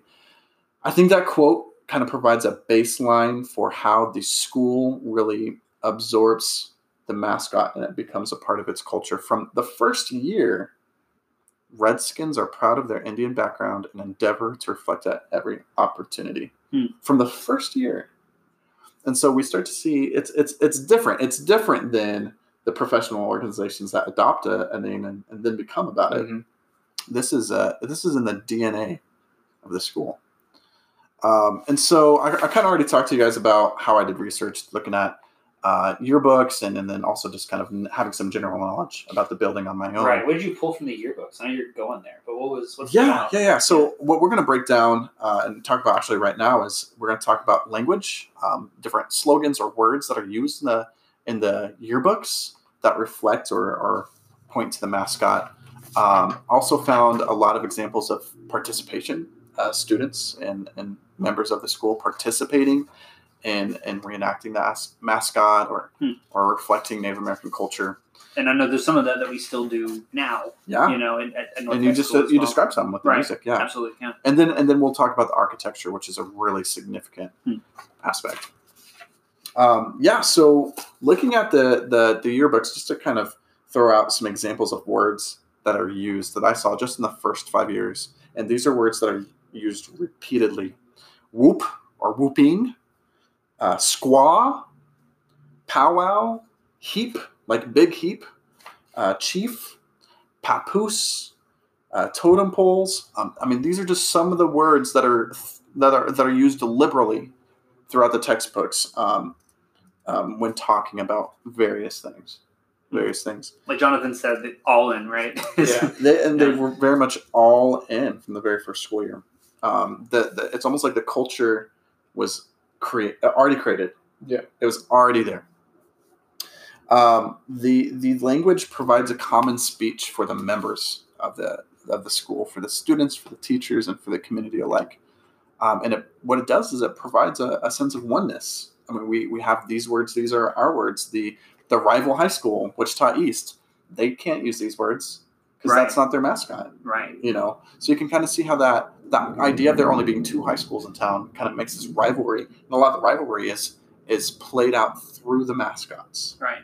What I do know that like like it makes sense that they would want to stand out, and definitely living in a state, Kansas City, Wichita, it makes sense that oh well, let's incorporate some Native American, you know, uh, symbol. I mean, I think I, I if you didn't think about the problems with that, it makes sense how you could lean on. You know what I mean? Yeah. Um, and then you know, I guess there's two high schools. Uh, Yeah. There's a long history of kind of like I said, not just a sports rivalry, but um, one of the North High traditions is we uh, we TP um, our own lawn. The the seniors before we have like a big pep rally, we call it a pep assembly. Uh, they get to TP the school, and the history of that because like, and why are we TPing our school? They used to TP East High School, and then eventually, you know, I think they got maybe I don't know the whole thing, but it sounds like it got a little bit out of hand, and they're like, well, let's do it to ourselves instead. Uh, but you know, there used to be a, a big deal to go and TP your rival school, and so it makes sense. You know, our we picked a mascot that that that separates us from the rival high school. You know, Yeah, that's awesome. In the in the founding period of, of the school we work at, um, male students were often referred to as warriors.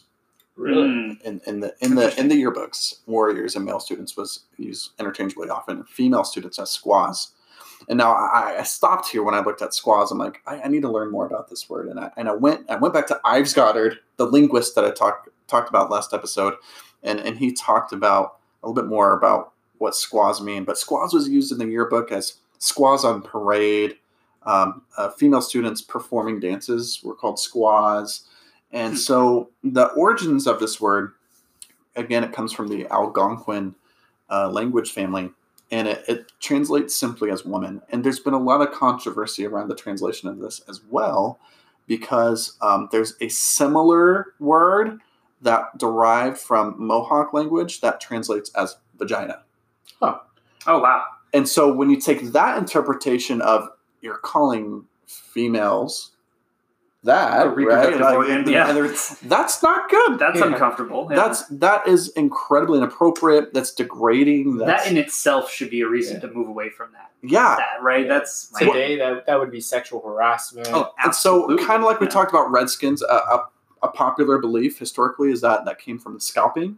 Hmm. This is kind of the same thing with squaw. That the origins of the words um, lay in this Mohawk word for vagina. But Ives Goddard, um, he argues that that's not true. Again, he pushes back against these kind of ideas um, because he's like the Algonquin expert. Uh, he says the correct origin of squaw lies within the Algonquin language family, and Mohawk is not a part of that language family. Right. So, um, so So it's even kind of there, picking and choosing, Yeah. right? It's, you know, yeah. and, yeah, you dig into language and, hi- and history and how even different arguments that are based on the interpretations of these words um, can be blown up. You know, right. um, and so I, I looked into that, and I, I do want to recognize that uh, some people do view that word as degrading Right. because of the association with the Mohawk word. Hmm. Um, Ives Goddard uh, is just one linguist Right. and historian who advocates differently. Um, and so, um, yeah, so I looked into the squaws, very popular word, It's interesting. very now, popular word. Now, the, the the Wichita tribe wouldn't be part of the Algonquin language family, right? Mm, I don't no, think so. We are, and certainly, certainly not the Mohawk. um, fact check me, but I want to say no. I think so. I think it's no too. I'll, I'll check. But so it's again, it's kind of it's it's picking parts of different Yeah. cultures and assuming they're the same. Yeah, right? they're they're pulling from that Hollywood culture, you right. know, the Western movies that identified warriors and squaws. Yeah, I'm almost certain that was the Yeah. where they pulled it from, right? So the inspiration was locally. Hey, we've got this local history of Native Americans, Right. so that's a good reason why we should right. use this. But let's pull from Hollywood, or you know, yeah, yeah, this romanticized images and materials. Yeah. That's that's that's fascinating. That's very interesting. Well, I mean, if, if think about it, if a student wrote a paper, right? If a, if a student wrote a paper about Native American tribes in in your area, in, in, in Wichita, for example, right?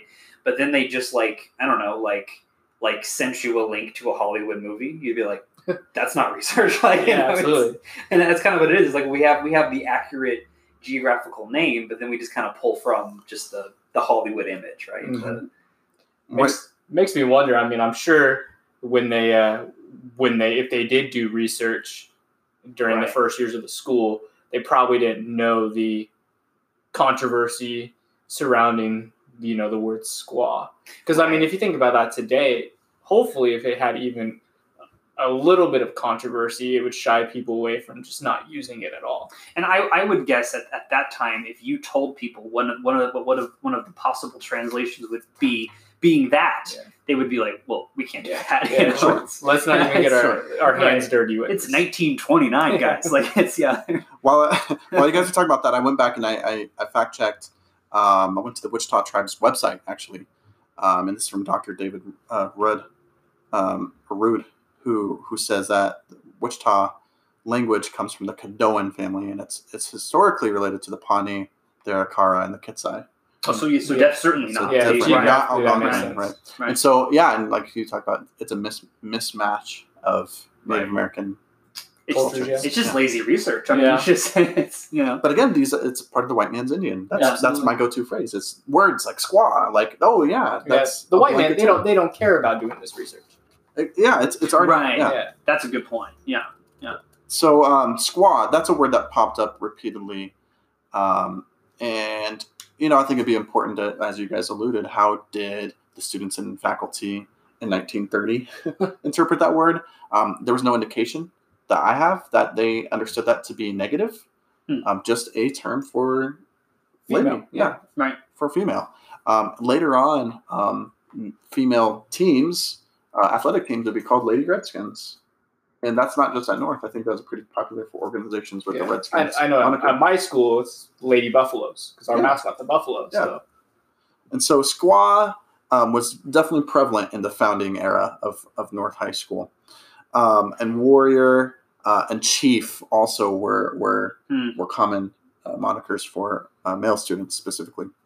Um, another word I want to break down real quick is heap. H E A P. Huh. Um, it's another one of these words. I, I, I tried to look up the origins. It was a little bit more difficult to research this, um, but really with heap big, heap just meaning very, and it's just almost like um, like this uh, Indian this Indian speech, quote unquote Indian speech, um, that could be attributed to some authors like Washington Irving or, or Mark Twain that are, are taking Native American language and, and kind of popularizing it through their writings. Um, heap just becomes one of those, uh, I guess it's an adjective okay. yeah that is just and it's sprinkled throughout the yearbooks um So in the 1931 yearbook, there's a phrase, the Heap Big Chiefs. Uh, it appears in an article referencing the senior class of 1931. Call them Heap Big Chiefs. Okay. it's, Can you imagine seeing that it's, it's just so um, today? well it's so on the nose today but it's just, it's also just so it's just so simplistically like like hollywood like it, it's just so, it's so incredibly like what it doesn't mean any actual you know It's kind of lazy, right? it's lazy right it's just it's, That's how it's viewed now. Back then, I mean, it was the culture. right That was that was the thing. That was the thing. Um, heap is also used in a direct mimicry of Native American language. And that also in the 1931 yearbook, the the Red Ghost Speaks was this article that a, a student uh, wrote. It's a it's a short story about this fictional ghost, Native American ghost that lives in the school. And it, this article really epitomizes the the the kind of how students could have viewed the mascot at the time because all of the white man Indian characteristics are on 11. They're Oh, wow. turned up all the way in this short story. Um, here, the student author describes the fiction, fictional presence of an indigenous ghost that roams the halls of the school. Uh, and he interviews the ghost um, as it talks about mm, heap fine school. Um, the article continues to describe the ghostly visitors as wearing gay blankets, porcupine quill necklaces, Mm. war bonnets of eagle feathers, and refers to other indigenous characters named Witch Doctor Wooden Forest and Big Chief Double Window Bald Head, um, which sounds like a like a talking about the principal. oh Uh, yeah these, there you these nicknames. Um, this article indicates not just an adoption of Native American language throughout the school, but a characterization of Native culture that was accepted and published in the yearbook. Hmm. This characterization, uh, characterized language was quickly embraced by the school, especially by the students in association with the beloved mascot, and we see that in the following years in the yearbook. So that's the language piece. There's more to it, and it's all throughout the yearbooks. But those are some things I wanted to kind of uh, throw out there. That's words that I fascinating. No, it's fascinating, and I, I know we keep going back to it, but it's so. I think Jonathan used the word lazy, but like so much of what you just said. I mean, if you just look at like Wild West show and go to like images, like so much of like what. wh- Oh, what do we call the seniors? What do we call the males, the females? You know, Yeah. it's literally just like like look at this picture of like Sitting Bull and Buffalo Bill. Yep. Like it's literally just like okay, what can we call that guy? You know, Chief. Okay, we're done. You know, it's it's, it's so it's so simplistic. Simplistic. Right. Yeah, I think that's Yeah. it's simplistic. It's generalized. Um, the other aspect would be the participation, and we've kind of talked about this. We've alluded to this already through the episode. So, in addition, in addition to the mascot being embedded through uh, a common language and, and these words that have been kind of transplanted from Native American language languages, um, it's also ingrained through student and staff participation. Um, I, I think, and actually, this just popped into my mind. I, I didn't include this in my research. Maybe I need to go back. But one of the more prominent things and unique things about North High is canoeing. Yeah, we're, It's- we're like one of the only I think one of the only, in the or if not the last. yeah because we we're, we're lucky and, and like you guys said we you know we're we're situated very close to where the Wichita Yeah. Uh, tribe would have had you know their their I guess their I don't know their Yeah. Their settlement. their settlement yeah there we go But where did can- Um, but where did canoes come from? I mean definitely That's Native American culture, right? definitely Native American I, yeah, that's Now, I mean, I have a canoe in my, my backyard here, you know, and that, that's like the moccasin thing, right? Where it's another another like passed down from from it's it's made, ma- it's become mainstream, Yeah. you know, to Yeah. but it's certainly from Native American culture, Yeah. right? Um, We're by the river, across the river from where the Wichita tribe lived. We're called the Redskins, and we canoe. That's our that's our one of our major sports or our, our pastimes is canoeing. well, and there there is an event every uh, every fall. We call it the the, the bonfire, um, and a uh, usually a, an, an athlete, like let's say a football captain or whatever, uh, dresses up in a uh, Mhm. a double trailer, you know, uh, headdress Mhm. and you know shirtless. And I don't know if they do face paint. Used to. Used to, I think they, they've now stopped doing face paint, but they did face paint. And he just kind of he arrives in a canoe at this bonfire, you know, in you know in the, the let's call it what it is, playing Indian outfit, Yeah. you know. Um, to I I don't know if does he just light the fire at his Yeah. house? Yeah, Yeah. yeah, to get the bonfire on going. bonfire. Uh, and so I'm I'm guessing that is probably a long term tradition at North High School. don't- I didn't don't see that in the first five years, Okay. and I'd be interested to see where that originated. Right. My guess would be after World War II. Yeah. Because that seems to kind of um, be the explosive era. Mhm. You know, it seems like it's exploding in the 30s, but it really Like they, explodes they really lean into post. World War yes. II. oh yeah, because it's almost like a, uh, a patriotism oh. 2.0. Well, World War II, right? Yeah, For- in the wake right. of the war. Yeah. Um, so that's that's a couple examples right there. Another uh, tradition where students participate and still participate today is called passing the Indian heads. And again, it's a 1931 yearbook, which really uses or introduces this uh, tradition. Um, on the tower, the front tower of North High, at the top, are carved into the tower uh, the heads, the profiles, again, that profile of the male Plains Indian that's carved Very much the Buffalo Nickel, you know? Very much so. Yeah, and on the and, uh, and you you work at North High and you went to North High. What what happens? What do freshmen do on the first day of school? Freshmen have to kind of walk through the uh, the gauntlet, Yeah, what they call it. Is, is that where you're going? which is also Which is also American Native. American, yeah. Is it? yeah. Yes, the gauntlet? The gauntlet. I don't know about that. There would be okay. So um, my knowledge in this is pretty weak. Maybe Uh, my knowledge is like is Hollywood, so I don't know if it's completely accurate. Well, okay, but what's the well? This The is Hollywood. concept. So what's the Hollywood? the concept What's is if you are if you are taken kind of prisoner by and I don't know what tribes would participate or do this. I want to say um, the the film that pops into my head would be um, oh, it's a James Fenimore Cooper book. uh, Last of the Mohicans. Yes, I think Okay. that happens. But essentially, if you're if if you're taken prisoner and you're taken back to the village, um, there'd be a gauntlet of, of warriors that would basically you would have to try to make your way through and Mhm. survive.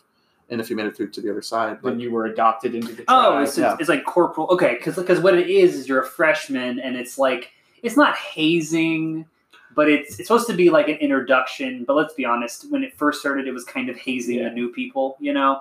And so if you go to like the Wikipedia page of it's called running the gauntlet, Yeah. they call it like corporal punishment.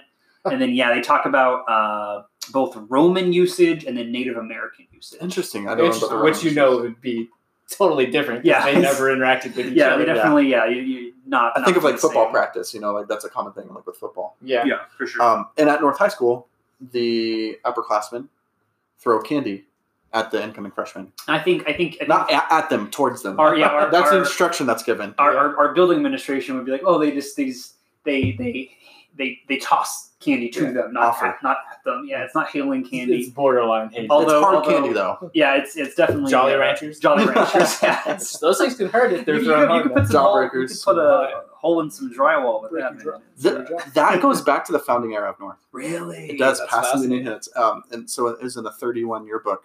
Um, the, the on the first day of school, picture this: the first day of school, students dressed in their best clothes. They walk through the doorway in the tower between the heads of the of the Native Americans. They go to sit um, in the then gymnasium uh, to be uh, well the traditional gym. Yeah. To be formally welcomed. Yeah.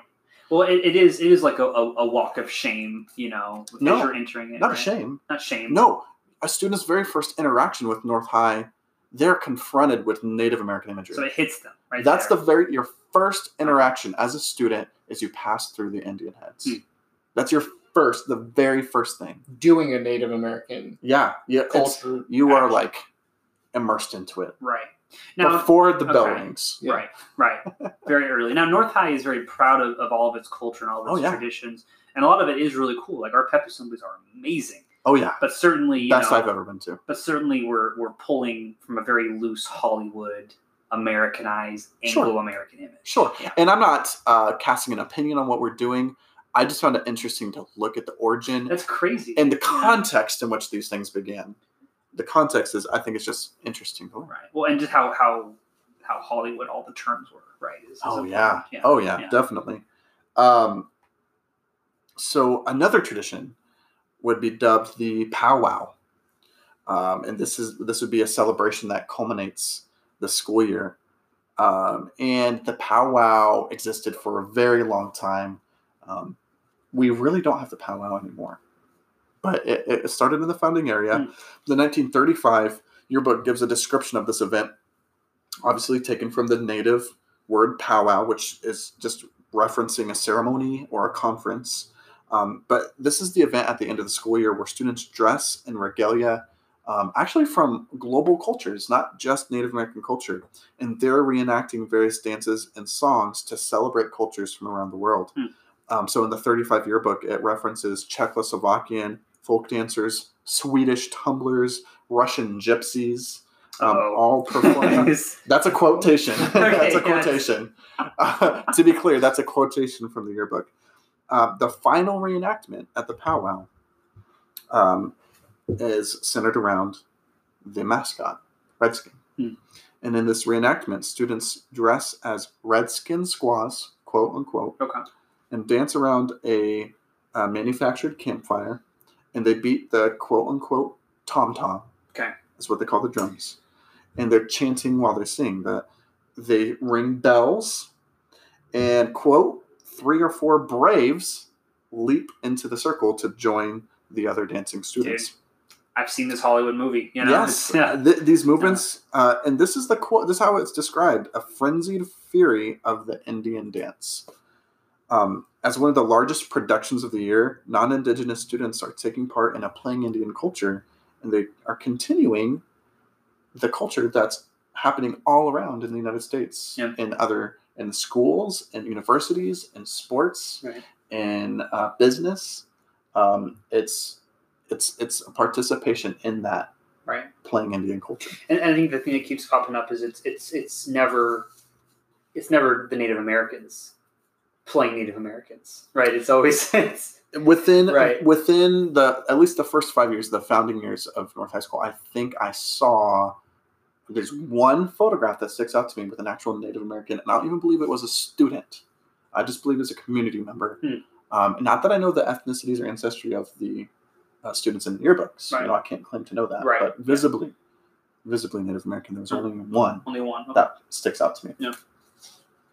But yeah, so that's the uh, participation aspect and Right. how it became embedded in the through different acts and, and traditions. Uh, the last thing to talk about, which is going to be hard because you have to see a lot of it. And so again, we've said Google Wichita North High School, and you'll see a lot of the building. Uh, but we want to talk about the architecture. Yeah. the architecture. Um, and so You can't miss it for sure. you cannot miss it. And the bridge. Yeah, and, and even even the, The the, the Minisa Bridge that it connects to. I mean, it really just the whole. It's all it's all one. So the know? bridge going from the then neighborhood where students lived to the school, it used to be this wooden plank of a bridge, really, and it was Okay. rebuilt in this founding area era. So the twenties, thirties. Yeah, Okay. and actually, it was I can't remember what year of the yearbook it was. definitely the same like stone as as, as the actual school. actual school. So I would imagine it right around the same time. there was a joke in the yearbook because they were planning it. Um, and there was, and as they built the bridge, they built the bridge to match the school building to Mhm. have Native American figures and um, cultural aspects carved into the bridge. So Right. there's there's bison heads, there's Indian heads, Right. carved into the bridge. There was a joke from a student that Western Bell should replace the telephone poles with totem poles. Mm. That was, I I think it was a a, a funny A funny request, but Right. that honestly kind of fits in with Right. the desires. Um, and you kind of see this idea of um, wanting to take the architecture of the school and spread it out Yeah. and Into the community. spreading it out. It's so um, we're we're kind of getting. I'm getting ahead of a, uh myself here, but um, so let me describe. Let us describe kind of the and you've you've been to the building, Yeah, so you know it. Then there's gonna be different things that stick out to each one of us, but there's carvings of Indian heads, uh, bison, eagles. Um, and there and there's a bunch of other symbols as well. What sticks out to you guys? to me, I don't have a lot of experience with the building because I didn't go there and I don't work there. Um, but I've visited a few times and I've driven by it. But what comes sticks out to me is you get kind of like a southwest vibe with the colors. Yeah. You know, it's- it's got that that that red Yeah. that you usually see in you know southwest architecture. It's got you know that tannish color. So for Yeah. me, it's it's the colors of the stone Earth tones. yeah those earth tones that you really associate with you know like arizona and new mexico hmm and like the navajo Yeah. and things like that Which that'd be interesting because that's a lot of the, the interior, the tile work, and a lot of that. Right. And that is newer than the exterior. And I'm, I'm wondering at what point in time that interior work was done because it's it's not plains Native American, it's Southwest Yeah. Yeah. Native American. Right, right. Yeah. Well, a lot of those like patterns that you see, um, but also I think like like say like Navajo for example, like by far that is like the most um, I think like used, repatriated, whatever like Native American design, like back to like the whole like Western wear, like Navajo and like Navajo s- similar style is by far like the most like prevalently used um,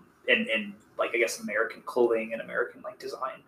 And so it makes sense they would just be like, ah, Native Americans throw it in. Like it's, you know, yeah. The the building was designed by a local artist named Bruce Moore. Okay. Bruce Moore, um, and it was with the intention of telling the generalized story of local Native tribes and uh, pioneers. There's also pioneers um, carved into the building. Um, so it's an attempt to kind of tell the story of Kansas's history with Native Americans, right? Um, but it's very general and it has very kind of you know general symbolism throughout it. We talked about the tower. We've talked about the carved uh, Indian heads at the top. Um, a clear goal of the unique architecture was to make um, North High a new and separate thing from the old Wichita High idea. And I got that from the 1932 yearbook. So we see there's an intention to make this school different. And there's a usage of the mascot and of the building's architecture to make this school different. So the, the building and the tower were thought of to, quote, reflect the true American architecture. And so that further solidified the idea that native culture kind of creates an American That it's all one. patriot. It's yeah. all one. yeah. Yeah. Um, architecture played a key role um, in student participating uh, with the mascot. We talked about passing the Indian heads. Well, you, you can't avoid it. I Yeah, mean, there's no missing it. and and, No. and even even if you were late on the first day of school and you miss the whole like gauntlet thing, every time you walk Yeah. up, you're gonna you know yeah, you're gonna see Every the day. iconography. so Yeah, it's, I mean, every day. And if I'm new to town and Yeah. and I'm a I'm a student there and it's my first day, there's no mistaking that there is some sort of Yeah. you know relationship with Native Americans. Oh and, yeah, I mean, it, it's on the sign in the parking lot. I mean, it's very Yes. much just all the way through. Yeah. all the way through. Um, we talked about the bridge, the Minisa Bridge that leads to North High School, um, was reconstructed to embody Native American symbolism. Yeah. Um, the quote that I talked about, they suggested Western Bell hang the wire on totem poles. Um, another quote to go with that from this would be the 1932 yearbook is we're gradually making this neighborhood an ensemble. Hmm. This idea that this is it's a community thing. Well, and almost like that neighborhood is going to adopt the theme of the school, like the Yeah. right kind of thing. And um, and I, I I would speak for you know because there's there's some strong neighborhoods right around that area. Um, and you know because of they're so close to the school, many of them went to North High, and their kids go to North High, and you know they, they believe their grandkids will go to North High, and and it, they're all very very proud of you know once Redskin always Redskin. Yeah. And so I, They're probably boosters. yeah, they're they're very involved. They still go to the football game. Oh yeah. we still lose by you know a lot of points. That's fine. Uh, but That's true. shade. Shade. Well, not shade. Yeah. That's Facts. cool. But yeah, I mean, that's how in the founding era of North High, that's how the mascot was embedded, and that's you know, to be honest, it takes a lot more research than just looking at the yearbooks, which is what I did. Right. Uh, it would take interviews. Um, it would be talking to alumni or children of alumni. Yep.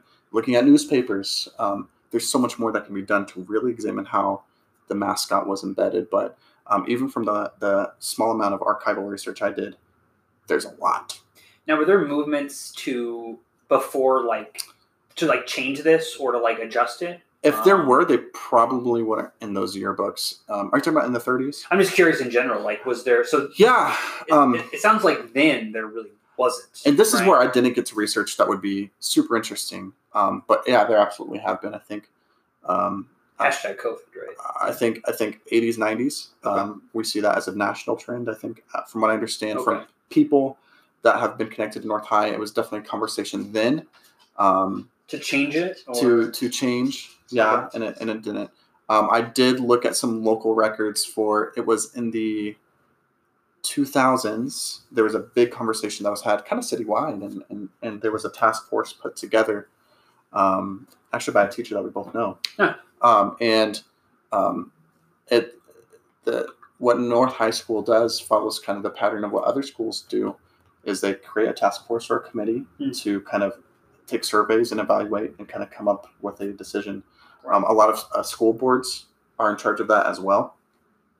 And what we, at least what from what I've read and what I found, is every single time it's the um, loudest voice wins, and it's been the alumni and booster So okay, so they're they're just they're proud of their culture. They want Absolutely, to keep it. and absolutely. And when you look at how the mascot's been embedded, you understand that. Yeah, for sure. Well, I mean, we're, we're an old school, and Yeah. and it sounds like it was very from the very beginning. It was just hit you over the head with it, right? And so it it, it makes sense. It's ingrained. Yeah, I know. And like in- just to compare it, like my school, not quite as old. You know, founded in, in 1959. You know, our mascot's the buffalo, and it's prevalent in our building. Right. You know, we've got buffalo heads. We've got a whole life size taxidermy buffalo. Your Wednesdays are Uh, Stampede days, right? It's, Uh, kind of, but uh, but it's not on the same level as as your guys' at school. So I feel like if for some reason my school were to rebrand themselves, it would be so much easier. There there would be le- less of a you know uh, of a cry about it, and that I think that just goes to show how embedded Yeah. this Native American culture is at your guys' school from the very get go. Right. It's it's unlike any other school in Wichita. Right. Absolutely. And, part of the reason we, we enjoy teaching at our school is because of the the traditions, and not not not not just the Native American ones, but like for example, like the, the PEP assemblies, right? Um, and like we've been a very tolerant school, I know for certainly too. And so I think you know we're very proud of our school, but it, there's no getting around this kind of uncomfortable Hollywood Indian image, right? Mhm. It's Mhm. very prevalent, very open. You know? Yeah.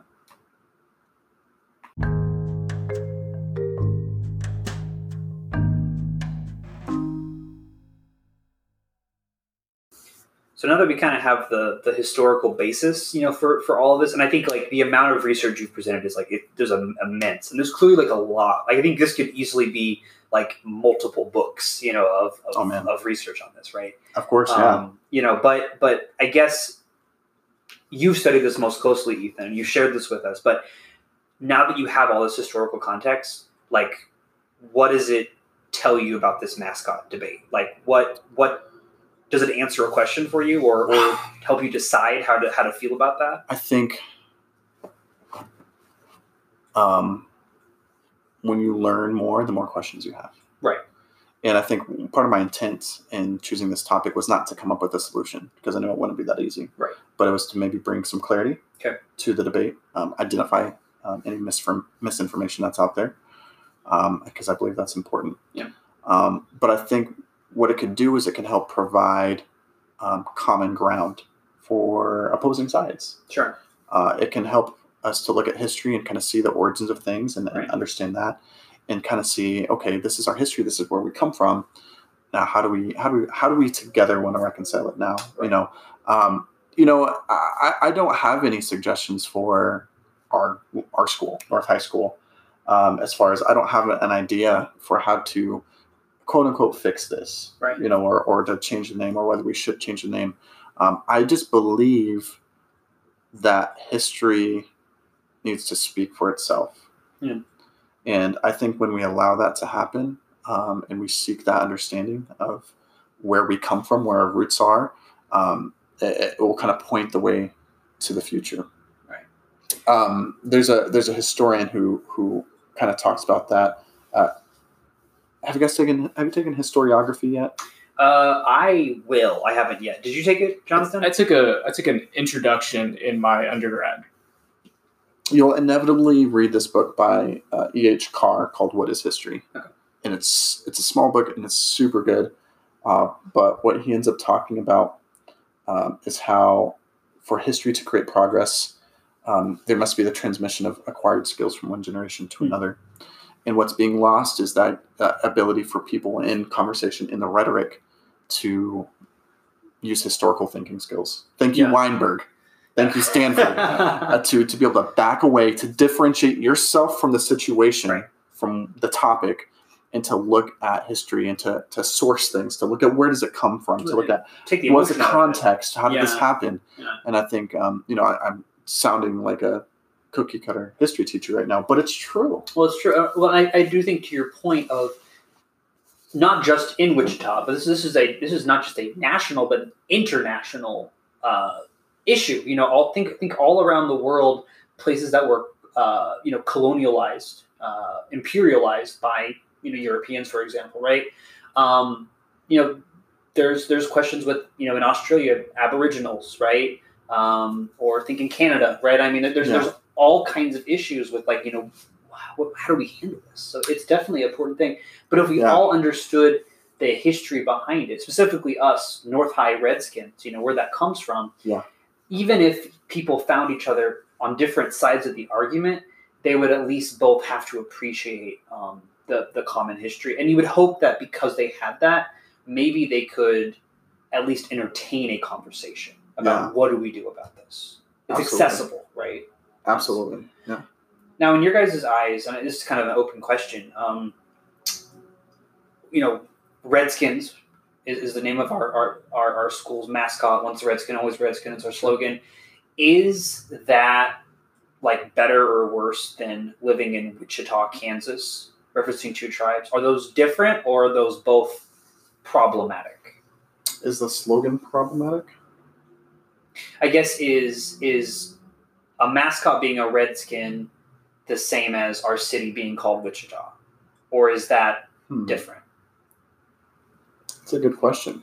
For me, I, I think it's different. Because when I think of Wichita, Kansas, I think of it in terms of geography. Like, Kansas got its name because of the Kansa and, and, the- and the river being of the same name. Mm-hmm. Wichita got its name because of the location of the tribe. Actually, we're from there. Yeah, Right. we're, we're from this geographical location.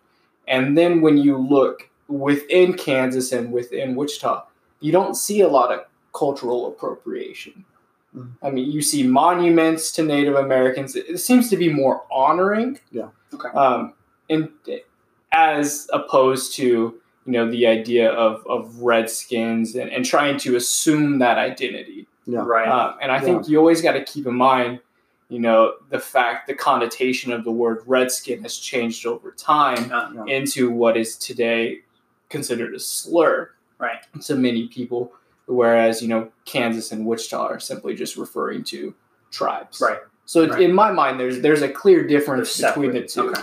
Is it is it possible that redskin may not have transformed into an epithet if the if if Native American people had been honored to that term to that term? Does that make sense? Yeah. You know what I mean? I think kind of what you're saying, the way our city, you know, I have a lot of love for our city and the way our city has, and I, I don't know what it's been like historically. It could have been different, but at least from my growing up here, it's very much not wanting to play Indian Yeah. or to take on this uh, Native American identity, um, but it's a it's a respect. Um, I'd also be curious to hear what local Native Americans would say. That's the piece I was going to mention. That's the biggest piece, and I've it's, that's the voice you need. that's at the elephant in the room. Is that is the biggest voice missing from our podcast right now? Yeah. Well, well, and, and that's that's the and I would love to have like a follow up where we can we can fix that. Well, You you know, and I will say this, and, and talking about our school, I, I have Native American students, or, or students have Native American heritage, and they're my quietest students. But it's not until I speak up about some of these things in class that they'll come up to me after class and say, "Hey, Cornette, I'm Native American." I'm like, "What?" Like I would have never known. Hmm. And they go, "Yeah." Like it makes me really uncomfortable, and I'm glad we're talking about it. Yeah. because we talk about it. Right. You know, and I think um, I think if there's anything to change um, that or that would create change today, it would be the impact that this has on um, Native American students. I skipped this part of my research. I, I did the research, but I, I didn't talk about it um, earlier. But Native American students are the largest category for depression and failure rates and suicide Yeah. in the United States. Sure. When you zoom that out and just look at life on reservations. I mean, oftentimes it's very limited opportunity. Yeah. Um, and you know, people who are backed into a corner act as if they're backed into a corner. Now, now certainly there are people who, like, you like in any culture, people who get out of their their situation. But you know, if there's limited opportunity, there's going to be people who don't make it out. You know, um, and so it, it just it's what's hard for me about Redskin is it's it definitely whether it was intended or not, it has become a slur. I think historically, from what you share with us, Ethan, there's no denying that it embodies a slur, just in the way in other words that now maybe didn't start off with a bad connotation, but now certainly carry that. It certainly carries that. Um, and that seems to have a stark difference from Wichita, Kansas, which just happens to accurately uh, reference to geographical tribes, you know? Sure. And I think, um, absolutely. And I think I, I don't want, I, I really want to stay away from doing a lot of opinion sharing on my own part just because I wanted, I wanted the kind of history to speak for itself. And I already know you could probably hear some opinion through the way I present Well, sure. You know, that's you know, inevitable. Every source is biased, right? but Even but right. I think if anyone's kind of curious of what is the solution to this, um, there's no clean solution. But I do not believe name changes alone will do anything. Yeah.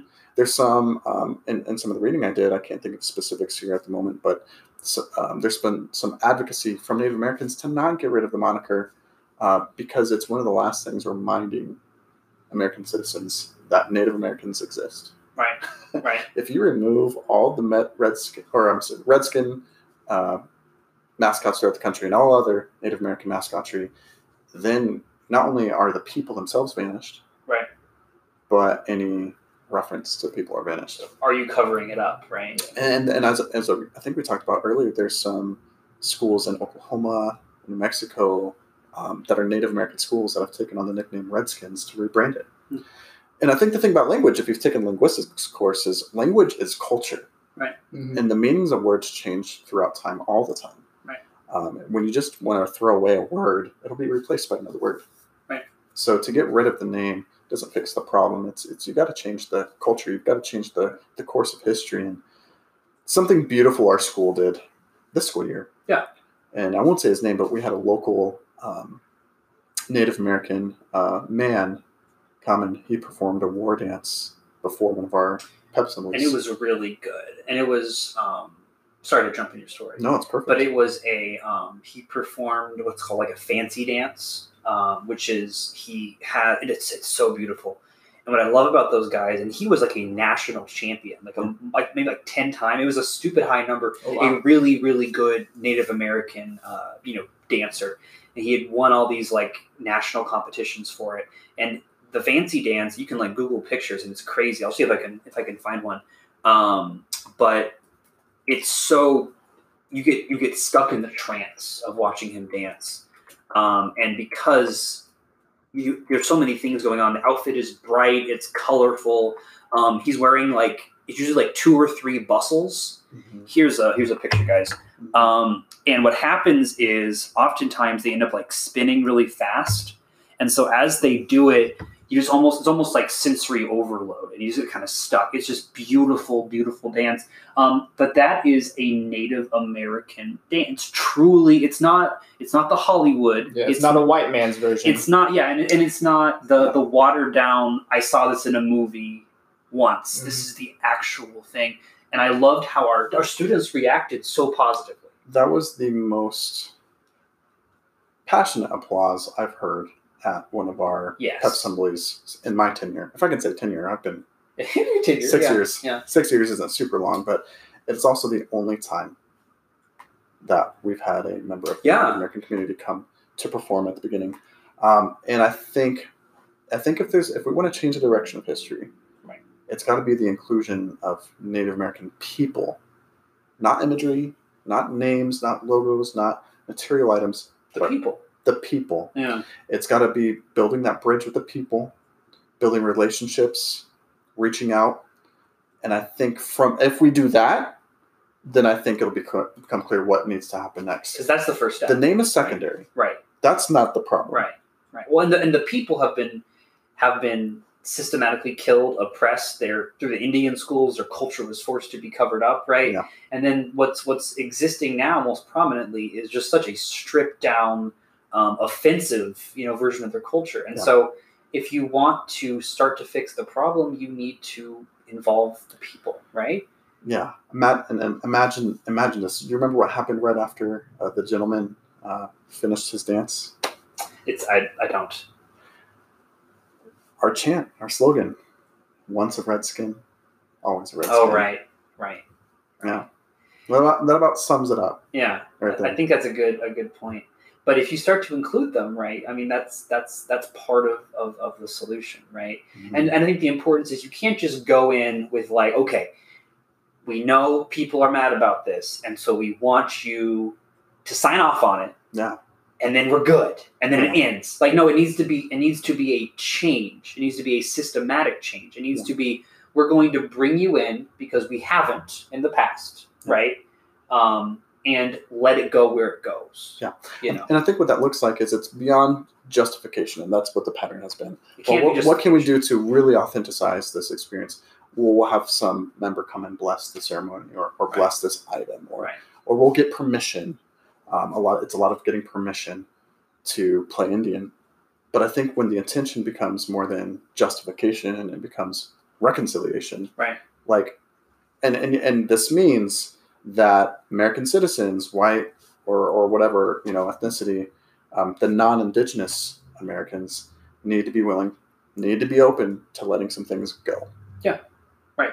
That's got to be a part of it. And if you go in with, look, we have your iconography carved into our building.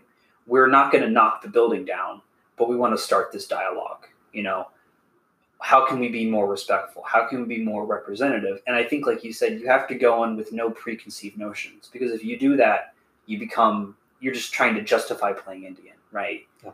You have to go in with all the possible options on the board.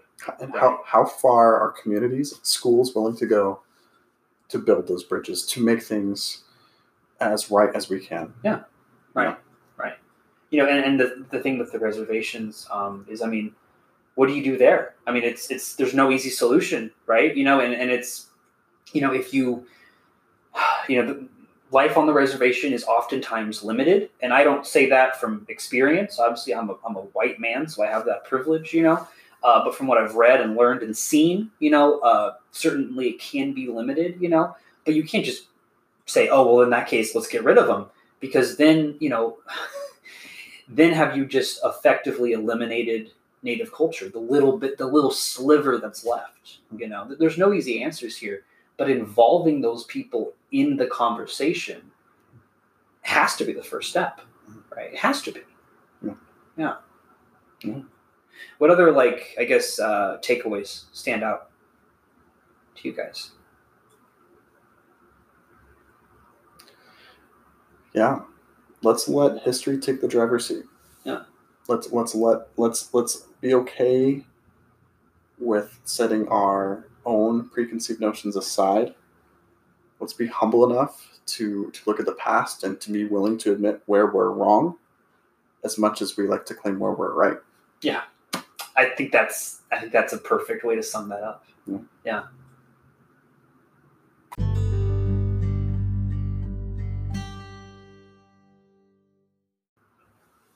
Well, guys, thank you for tuning in for this episode. I think we're just about out of material, um, but hey, we want to keep this uh, this dialogue going. Want to Yeah. keep it moving. Yeah. Um, Ethan had he's done, has done a lot of research, but like he said, like this could be a, a really truly a lifetimes. It takes Uh, multiple multiple people, many people. It takes a takes a village. So let us know, uh, you know, of, of, of your thoughts, of your opinions, and you don't have to agree with us, you know. But um, what I think is important about anything, any issue that's controversial, is you have to be willing to open a dialogue, right? You have to be willing to look at arguments you agree with and arguments you don't agree with. Be, willing to look at history, uh, even if that doesn't fit into you know the the narrative you go in with, you know. Um, and so we hope that this episode has kind of helped to do that. Um, and we look forward to kind of the dialogue continuing and going from there. Um, we do have a Facebook page. Yeah, we do. Big time.